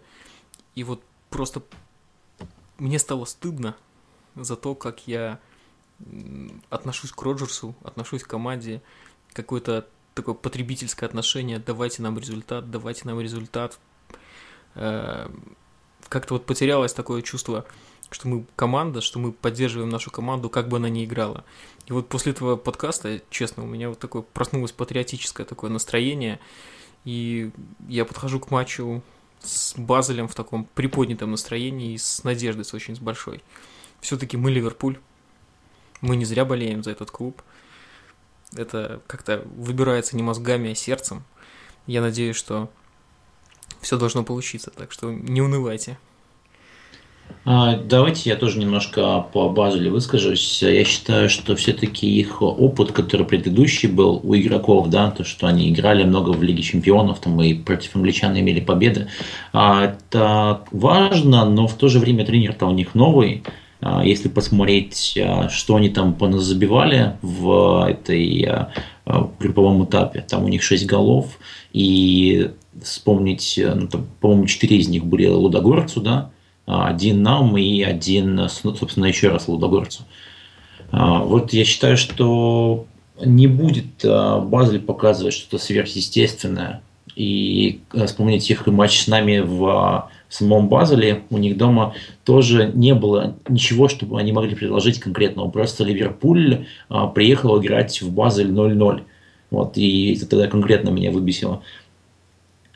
Так что я жду, в принципе, что мы можем этот матч взять. Негативных предчувствий таких у меня нет конкретных. А, единственное, что Базель может приехать играть ничью и а, играть ничью 0-0 и довольно конкретно закрыться, а вот эти автобусы, если они сумеют его выставить, мы вскрывать не умеем особо. Вот такие мысли. Ну, у нас есть Бед... Джерард, он, он решит все. Беда еще в том, что Базель, он не то что ставит автобус, он в Европе в гостях так и играет от обороны, грамотно на контратаках. Они не, не блещут действительно, команда такая. Андрей, да, но нужно атаковать позиционно. А, да тренер пришел другой, я знаю, но игра в, в корне-то не поменялась они дома, допустим, э, я не думаю, что Базель ждал, что Ливерпуль приедет на 0-0 играть, ты это правильно подметил. Поэтому с позиционным, возможно, э, каким-то давлением у них проблемы. А вот как раз от обороны сыграть, э, я думаю, все-таки они способны. Вот. Но при этом, да, это не та команда, которую мы не должны проходить. Вот, скажем так, я очень хочу, чтобы весь мой этот негатив, он как бы сыграл только нам на пользу, ребята вышли и спокойно там обыграли этот Базель. Это возможно, это нужно делать, я больше скажу. Поэтому мы, мы должны только с, с, да, с мыслями э, о светлом будущем подходить должны к этому матчу. Главное котам не слиться, желательно выиграть у них, чтобы на позитиве подойти. Хотя этот настрой тоже, сколько было примеров уже, когда после вроде бы переломного фатального матча мы выдавали какие-то там умопомрачительные негативные серии и наоборот. Но все равно лишним не будет закрепить. В нынешней ситуации, я думаю, не, не будет лишним закрепить как раз э, вот успех этих двух матчей э, победой очередной третий к ряду. Я хочу задать вопрос по поводу предстоящих двух матчей. А, как вы считаете, может ли Ламберт выйти в обоих матчах в старте?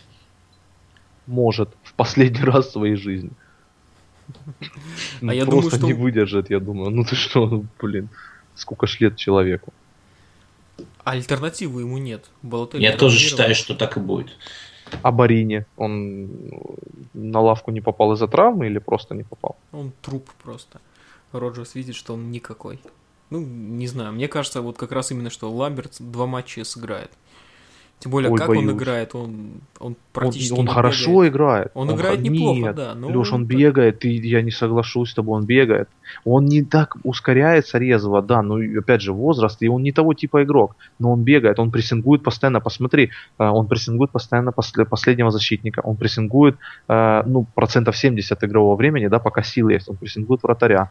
Он э, отходит к центру поля для того, чтобы где-то принять мяч, где-то помочь в организации начала атаки.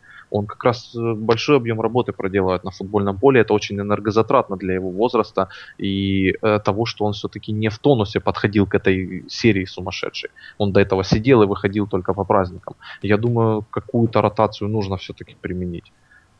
Пусть даже это будет Барини с котами минут на 60, а если совсем не пойдет, то выйдет Ламберт на 30. Но ему нужно отдохнуть. Тем более Барини котов знает изнутри. Конечно, выйдет сезона. засланный казачок, переоденется в их форму и забьет штуки три, нормально. Да, ну там знает какие-нибудь ключевые там фразы, слова, там просьбы паса. Скажет, Да, и отдадут ему, и он забьет. Ну что, только время нам покажет, ну, расставит все по своим местам. Я считаю, что Ламберт будет в, обо- в обоих матчах в старте. И а, почему? Потому что а, вот э, решение, которое принимает Ламберт а, в атаке, наверное, 80% из них а, а, лучше тех решений, которые могут принять другие игроки атаки.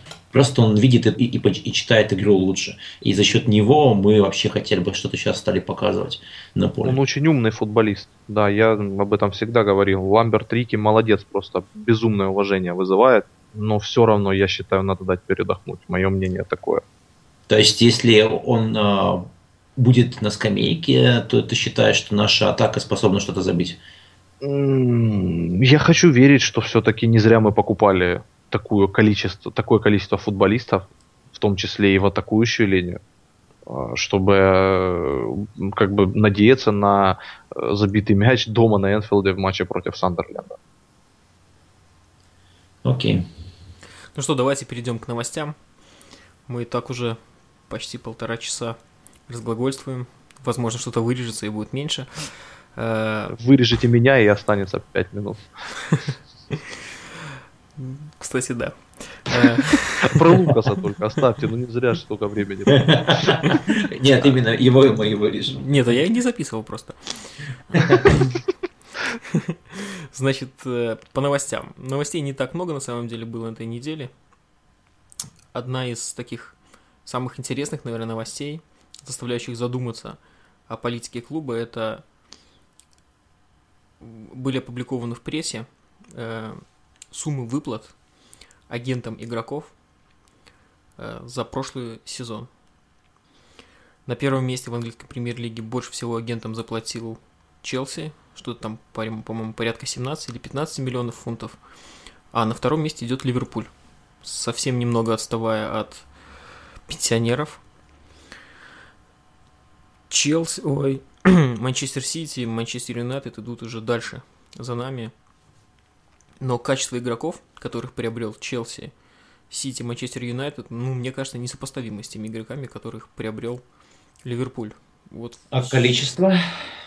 Ну, количество, да, количество, наверное, Ну, с Манчестером можно поспорить. Манчестер понахватал там себе нападающих различных, атакующих игроков, но вопрос встает в эффективности работы скаутской службы и вообще службы, которая отвечает за подписание игроков, за продление контрактов.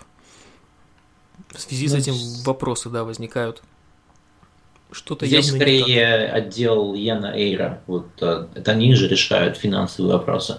Сколько платить кому, сколько платить клубу, сколько платить агентам.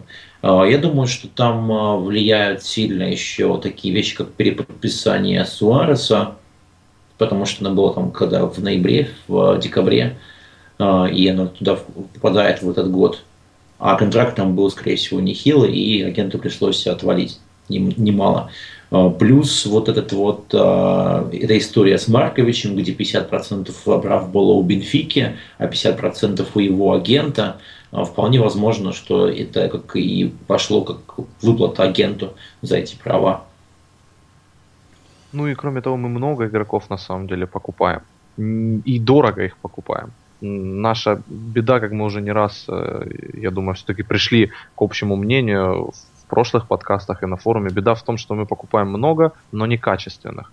Поскольку ну, как бы мы не в состоянии платить качественным игрокам те деньги, которые готовы предложить те же Манчестер Сити, Челси, Манчестер Юнайтед, ну и другие там клубы э, за пределами Англии. Но при этом мы много покупаем, у нас проходняк большой. Я думаю, все-таки не стоит каких-то глобальных выводов делать по этим цифрам. Э, есть намного более явные критерии оценки скаутской службы, которые лежат на поверхности, о них мы уже не раз говорили я считаю, что наша скаутская служба, она только на бумаге есть, а на самом деле, кто там работает и зачем они вообще там находятся, мне непонятно. Ну, кто там работает, мы уже выяснили в прошлом Ну да, да, да, кто, подкасте, кто да. выяснили, да, да, за, что он делает на самом деле, там, они делают, по факту, вот это, конечно, я бы на самом деле хотел сделать вывод один из этой новости. Это то, что Челси по тратам был выше нас. И кого они, по сути дела, приобрели и сколько им пришлось заплатить за такие приобретения агентам. То есть, а, мне кажется, это показывает то, что если ты хочешь покупать качественных игроков, если ты хочешь а, уговорить этого игрока прийти именно к тебе, то агент может оказаться влияющим а, фактором, и иногда стоит ему накинуть там этот миллион, но чтобы игрок, игрок оказался у тебя. Жаль, мы не накинули луары, этот... Луары такие. Да-да-да, жаль, мы не накинули миллион за Фабрегаса. Можно было и Там... два. Леш, мы не, он, ну как бы это не наш калибр. Не наш калибр, не при этих владельцах. Ну, Слабоват? зарплат. Э, ну да, такой старенький, слабенький, не то, не Маркович и, и не, не британец, тем более. Конечно, да, не трушный он парень. ЮНВА не набита на костяшках. Ну, он требует, как не он требует, а его уровень зарплаты это 150 плюс тысяч фунтов в неделю. Это если хорошо попросить, на колени встать и сводить его там в театр куда-нибудь в Лондоне, возможно. Вот. Но не наш калибр. Мы Санчеса не смогли подписать, не смогли перебить предложение Арсенала так, чтобы он оказался в Ливерпуле. Ну, о каком Фабрегасе э, и игроках более высокого уровня мы говорим. Придется смириться с этим просто и все. Такая политика клуба. Будем ждать, пока из Марковича вырастет второй, я не знаю, кто там. Рональдо. Да, да.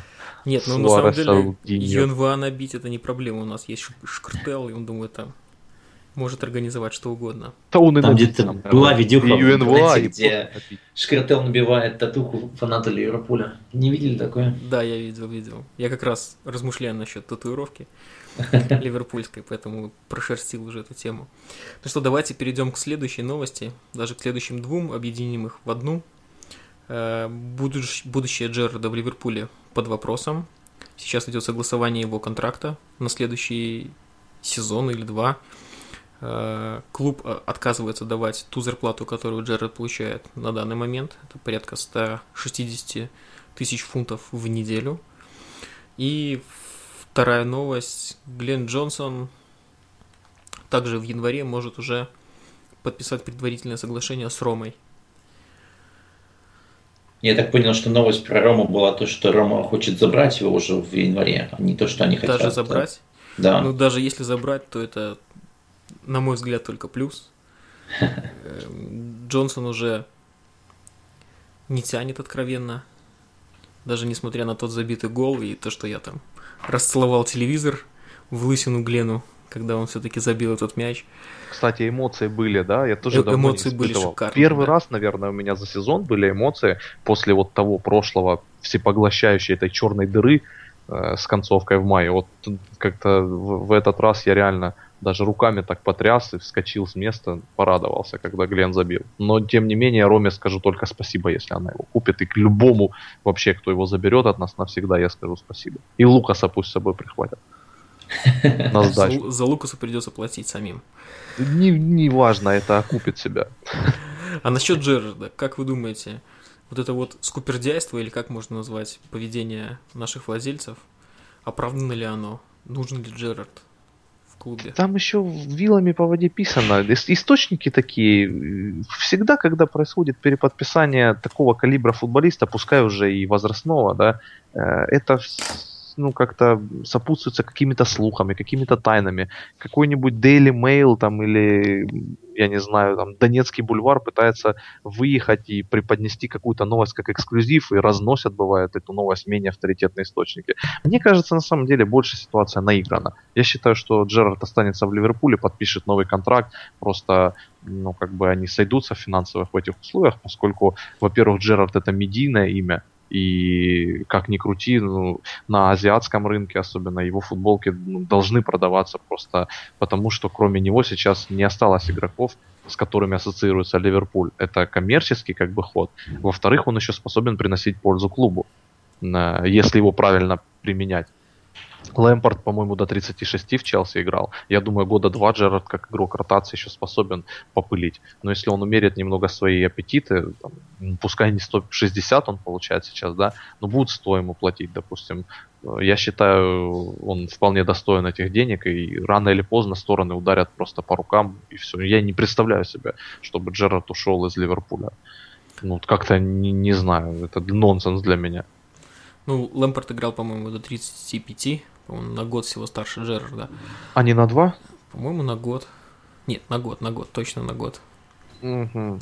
А, а вот если все-таки случится такое, что Джерард уйдет, у меня будут претензии, наверное, только к руководству клуба. К Стивену никаких. Стивен заслужил то, чтобы заработать денег. Как бы он сейчас не играл, да? Правда, да, Леш? Да, ну это Ну, легенда. То есть, ну я сейчас конечно. сижу в майке с восьмым номером на спине. Вот. Лэмпорт написано. Э, Нет, написано лапа. Нет, Стивен, ну, действительно, его, его надо оставить в команде. Тем более, я не думаю, что сам Джерард будет ставить какие-то э, неподъемные условия. Да, он же должен э, понимать, э, как, как он играет, какой вклад в игру команды он вносит. Я думаю, что какой-то компромисс можно и нужно в данный момент найти, потому что, ну, блин, не- нельзя так поступать с легендами. Мы ж не Реал какой-нибудь там беспринципный, который Рауля может слить. Или Челси, который Лэмпорда. Или, или Челси, который, да, Лэмпорда взял. и- Ну, там с Челси вроде как двоякая ситуация, там вроде ему предлагали, Лэмпорд сам отказался, но, наверное, ж не так и сильно предлагали. Да, раз он в Сити Все-таки в перешел. конце в Сити перешел. Ну, он не в Сити, там в Нью-Йорк, но играл, играет в Сити. Я Да-да-да, думаю, еще да. годок, годок Лэмпорд бы смог э, попылить. Кстати, я пока это говорил, открыл биографии. Дата рождения Лэмпорда 20 июня 78 года, а Джерарда 30 мая 80 То есть два года. Вот разница. я лошара. Так что все-таки Ну, два все-таки года. меньше, Поэтому... чем два. Там. Да, да, ну там на месяц меньше, да.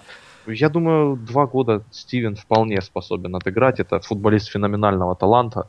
Если его правильно использовать, э, если еще и результаты команды будут э, помогать ему поддерживать ту эмоциональную составляющую, которая была в том сезоне, он сможет еще попылить. Все-таки, да, ну надо же понимать. Представьте, для нас удар тот сезон. Представьте, как ему.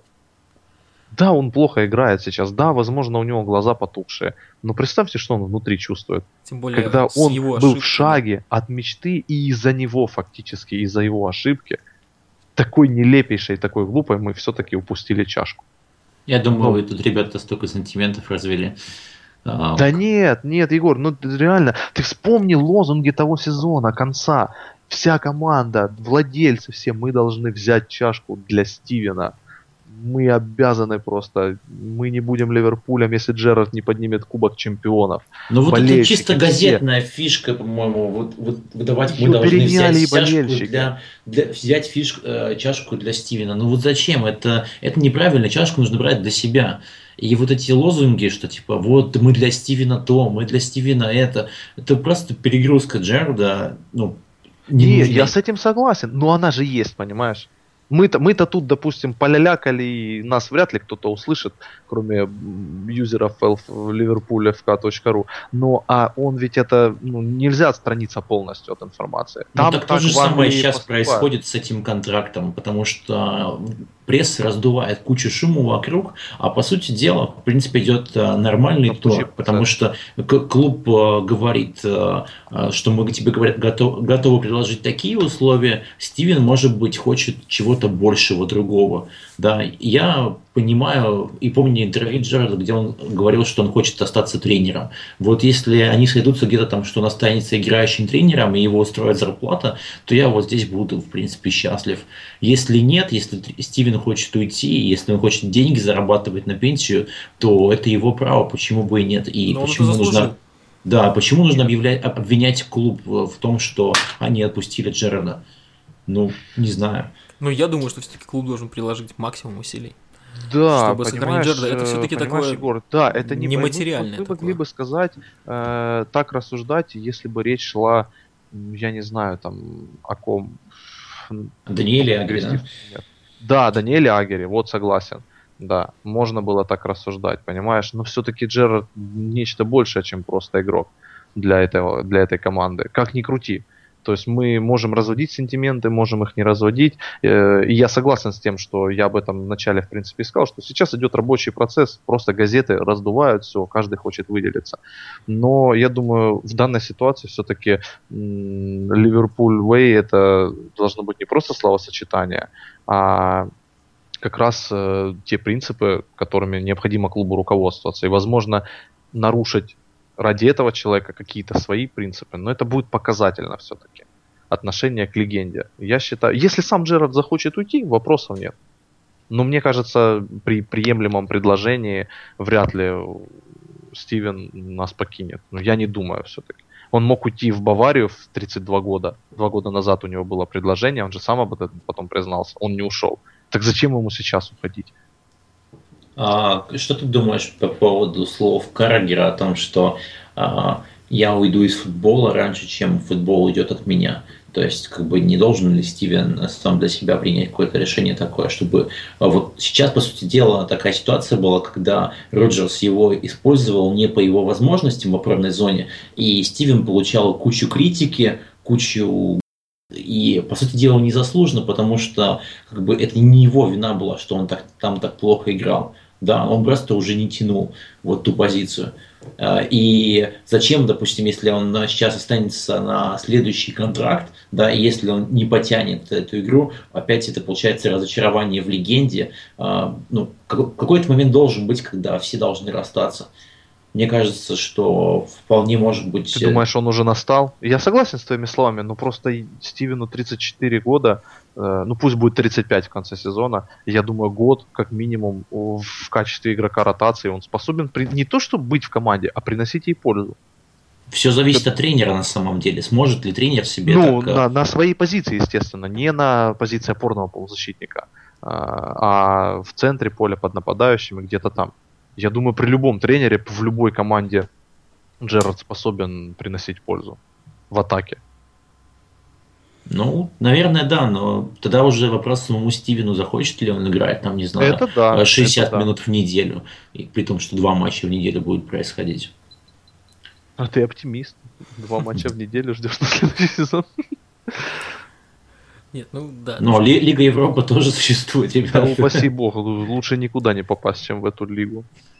Не, ну на самом деле Джерард легенда, и последняя такая живая легенда клуба, которая еще играет. Я думаю, что ну, для меня был бы самым оптимальным результатом а, оставить Джерарда в команде и так постепенно его влить в тренерский штаб, ну или вообще в инфраструктуру клуба. А кто придет на смену ему? Вот не в качестве такого лидера команды, а в качестве легенды пока никого на подходах не видно, к сожалению. Не тот этот человек, да, Леш, на которого можно закрыть э, глаза, махнуть рукой, да и пусть идет. Я на самом деле очень надеюсь, что Челси в этом году очень серьезно провалится на какой-нибудь из отрезков и не выиграет чемпионат. И в, больш... в большей степени из-за того, что они как бы отпустили Лэмпорта. Все-таки Лэмпорт, наверное, для них что-то такое похожее, как Джерард для нас. Да, я очень вас... надеюсь. И, и есть порох-то в пороховницах. Фрэнк есть, неплохо есть, играет есть. за Сити. И вот и Джерард, я думаю, на такой роли он способен приносить еще много пользы.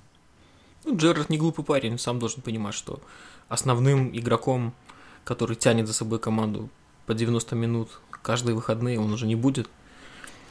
Он, я думаю, надумается. И... Совершенно верно, совершенно верно. Подумает до конца сезона и подпишет новый контракт. Но на самом деле тут уже не до конца сезона время, а до Нового года.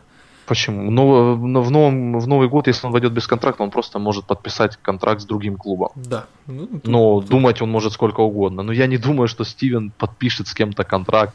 Ну, по крайней мере, активизируются другие клубы будет больше соблазнов куда-то уйти, заработать денег на старости лет? Ну, я честно, я не думаю. Хотел бы он уже давно бы это сделал и заработал не просто э, денег, а еще и чашку какую-то в Баварии.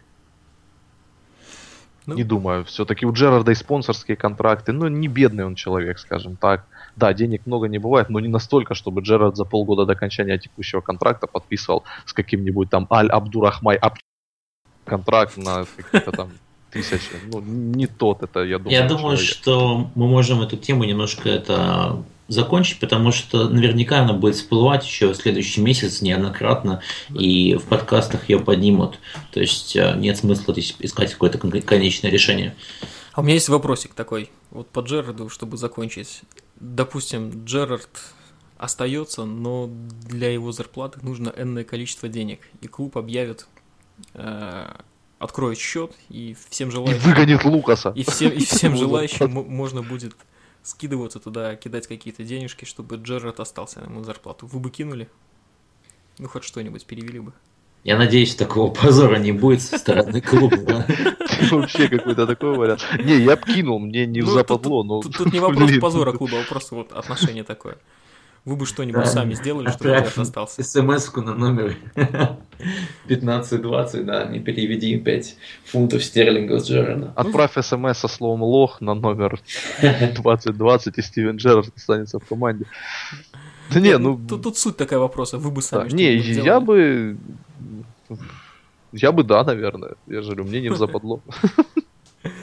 Я считаю, что это финиш, как бы, и такой ситуации нужно избегать, и я бы, наверное, не, не ну тут сам, сам факт. Понятно, что такого не будет, просто да. са, тут вопрос отношения твое, да, готов ли ты чем-то пожертвовать своим ради нашего капитана и легенды.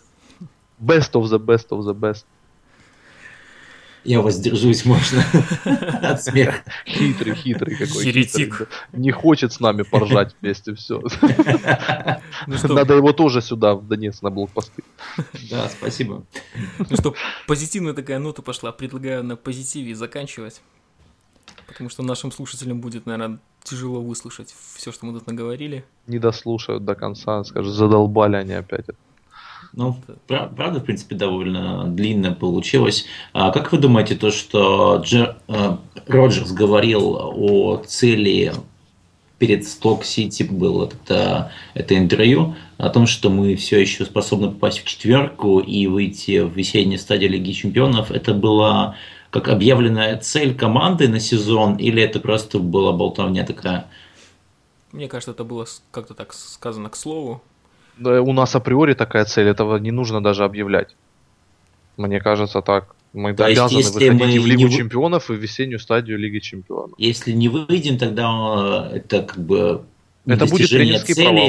Да, и да, будет, конечно. Э, скорее всего, увольнение или как бы разговор. Я не думаю, что увольнение будет зависеть от игры. Мне кажется, если мы не наберем ход, увольнение может последовать и раньше. Но однозначно мы должны при нынешних конкурентах выходить в Лигу чемпионов и да, мы должны выходить в весеннюю часть Лиги Чемпионов. Это для меня это вообще как бы не обсуждается. Кто у нас конкуренты? Ну, реально, Тоттенхэм сам еле ползет. Арсенал, который э, в марте, как обычно, посыпется, ну и, и уже он как бы не блещет на старте сезона, в отличие от прошлых лет. Манчестер, который тоже непонятно, что там Вангал лепит, трикото как какое-то пока получается. Реально два клуба, которые в этом году э, опережают все остальные, это э, ну, Челси и Манчестер Сити. Это две команды, которые разыграют титул. Я думаю, ни у кого вопросов не возникает. Остальные все будут бороться за э, второе, за третье, четвертое, там, пятое, шестое места. Я не вижу никаких э, причин, почему мы должны отказываться от этой борьбы. Во-первых, куча денег потрачена, во-вторых, уже и время пройдет, в-третьих, будет зимняя трансферная окно, в-четвертых, я когда-то еще надеюсь увидеть Стариджа в футболке Ливерпуля все-таки. Вот. Поэтому... Может, на Катах... фотосессии только если. Нет, я на поле в бутсах желательно. ну, поэтому я думаю, ну, надо. А Саутгемптон ты не рассчитываешь, не рассматриваешь вообще? Я думаю, посыпятся. Нет, нет, нет. Я думаю, они дотерпят. Э, мне кажется, максимум после зимы э, они посыпятся, как в свое время Ньюкасл, Эвертон, э, ну, вряд ли нет той длины э, состава, все-таки, которая позволит бороться за серьезные задачи, я думаю, так. Стоит вылететь кому-то одному, если Тадичу, который там сейчас делает игру, да, и я думаю, Шнайдер. или Шнейдерлену, да, и я думаю, не, не найдут его кем заменить. Шнайдер, Шнейдер уже, уже вылетел, да. да. А, уже вылетел, да, я отстал, да. отстал от жизни. Ну, и я думаю, да, да, вот вам и я с Сити матч смотрел. Ну, как бы там неплохо играл Сандерленд, но опять же видно, запал этот подходит к концу. Они выстрелили, выскочили, как в свое время Майнц в Бундеслиге, когда там он 7 побед подряд, да, когда Боруссия первый год чемпионства взяла при Клопе. Ну, это команды, как, я не думаю, что это серьезный претендент. Тоттенхэм, да, э, Эвертон, ну, такое туда-сюда. Я думаю, за три места в конечном итоге будет бороться Манчестер, Арсенал и мы. Все-таки, ну, как ни крути, даже при нашем нынешнем э, уровне игры, ну, все-таки класс-то команды ну, повыше, чем и у Тоттенхэма, я думаю, и у Эвертона, согласитесь. И должны мы все равно все-таки набрать когда-то этот ход. Роджерс, на мой взгляд, не физрук, и он способен все-таки команду вывести на уровень борьбы хотя бы за четвертое место. Ну и к соперников лихорадит. Вот. А можно мой, я мой еще один примерно... курьезный вопросик задам такой? Давай. А, и да а... проклянут тебя наши слушатели, ну задавай. Отлично просто. А, давайте так, Получается, что важнее? А, вот сейчас будет выиграть три очка вместе с Сандерлендом, против матча с Сандерлендом, или показать достойную игру в матче с МЮ, сэкономив силы с Сандерлендом. Вот так вот. Я готов досрочно дать ответ. Мне кажется, Егор, уже прошло, прошел тот отрезок сезона, когда мы могли жертвовать чем-то ради чего-то.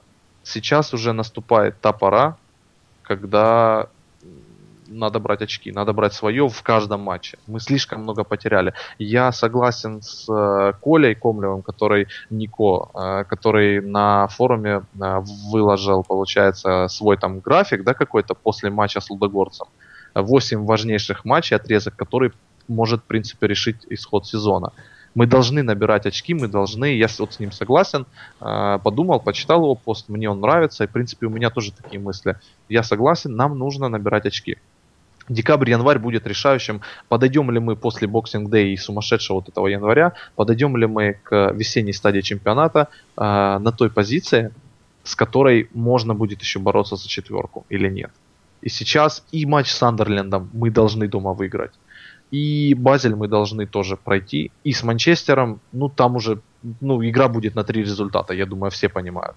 Но должна быть игра. То есть, э, если мы проиграем, создав уйму моментов, ну, всякое в футболе бывает, да, я думаю, вряд ли кто-то будет э, сносить голову тренеру и команде. Вот, хотя, конечно, все хотят победу. Но результат уже нужен, все. Мы прошли тот период, когда можно было, да, там, оступились, ну, Вест Хэм выиграл, подумаешь, да хрен с ним еще целый сезон впереди. Да ну блин, там Эвертон забил этот Ягелка, развод и палка стреляет. Да господи, отыграемся еще вагон времени. Все, уже экватор на носу. Надо брать То свое. есть, а, если, допустим, будет такая ситуация, где мы будем там, не знаю, биться, но все равно там, не знаю, ничью скатаем с котами и все-таки уступим Базелю, но порвем а, МЮ, да, и получим там 3 очка, там, не знаю, там 4-0 их провем на инфилде. Ты будешь доволен или нет? Нет, Егор, не буду. Э, я считаю, что сейчас как раз время для э, главного постулата Роджерса. Самый важный матч следующий который вот Роджерс использует, да, в своей философии. Я не считаю, что есть необходимость загадывать так далеко. Многое может измениться, а, всякое может э, произойти. Это футбол, это жизнь. Но, на мой взгляд, вот нам на выходных играть с котами. Да, нужно держать в уме матч с Базелем, безусловно, поскольку ну, мы в 21 веке живем, да, никто не будет шашками на голо заставлять лететь, одним составом играть все игры, тем более зачем мы тогда усилялись. Нужна грамотная ротация и результат. На, э, на неделе с Базелем нужна, естественно, сильнейший состав и результат. На выходных с Манчестером нужен, соответственно, сильнейший состав на тот момент, опять же, с учетом, возможно, какой-то ротации. И также нужен результат. Добудем мы его или нет, это уже другой вопрос. Но результат нужен, все. Это, это наши прямые конкуренты за место в топ-4. Не говоря уже о том, что их ну, нормальный, я думаю, болельщик Ливерпуля ненавидит всеми фибрами своего тела. Мы должны просто выходить и брать с ними очки. А по-хорошему обыгрывать. Поскольку мы растеряли. Растеряли мы тот запас, э, за счет которого можно было бы позволить оступиться с конкурентами все ведь теряют очки с андердогами, да, это английская премьер-лига. Но мы их столько уже натеряли за эти стартовые, там, сколько, 15 туров, да, уже прошло, что дальше все, дальше некуда. 14, я извиняюсь. Все, надо зарабатывать очки. Чем больше, тем лучше. Давай тогда Леше слово дадим еще. Да-да-да, я да, все да. пытаюсь как-то я, Мне интересно, да, теперь послушать Лешу. Просто такой вопрос эмоциональный как и любой вопрос. Значит, все, молчу, отвечаю. Э, если рассматривать вот предстоящих три матча, Сандерленд, э, Лига Чемпионов и Манчестер, Лига Чемпионский матч считаю самым важным, в котором мы обязаны выигрывать. Это матч, от которого зависит наша судьба дальнейшая в чемпионате, ну, в Лиге Чемпионов. А если брать э, матч с Юнайтедом, в принципе, я готов пожертвовать матчем с Андерлендом, но только для того, чтобы наказать этих ненавистных манчестерских Понятно. Болельщиков. Я от себя тоже, в принципе, добавлю то, что, а, если честно, на удивление вот эмоции от того, что будет дерби через неделю, а, вообще потухли, и я хочу результатов сейчас, мне вообще по барабану, что там в дерби будет с Манчестером, а, и ну, не хочется там вот не, я даже готов простить, если мы там э, вялую игру покажем с Манчестером, если мы добудем победу с Сандерлендом и победу с Базелем. Вот просто э, положить на этот Манчестер. Вот честное слово. А на форуме предлагаю всем тоже для себя такой интересный а, вопрос решить. В общем, для форума целая куча вопросов mm. образовалась. И не морозьтесь, а принимайте участие непосредственно. Ну что, все, теперь точно заканчиваем. Никто никаких вопросов не задает, я тоже. Спасибо большое, что дослушали до конца, если хоть кто-то дослушал, кроме нас. Если есть выжившие вообще, да, если ну, нас кто-то Ваня слушает. бедняга придет это все монтировать, он точно дослушает. Все, спасибо большое всем за внимание. Болейте за Ливерпуль, все будет хорошо. Пока-пока. Да, сочувствую Ване, всем пока. Тысяча, две тысячи извинений, всем пока.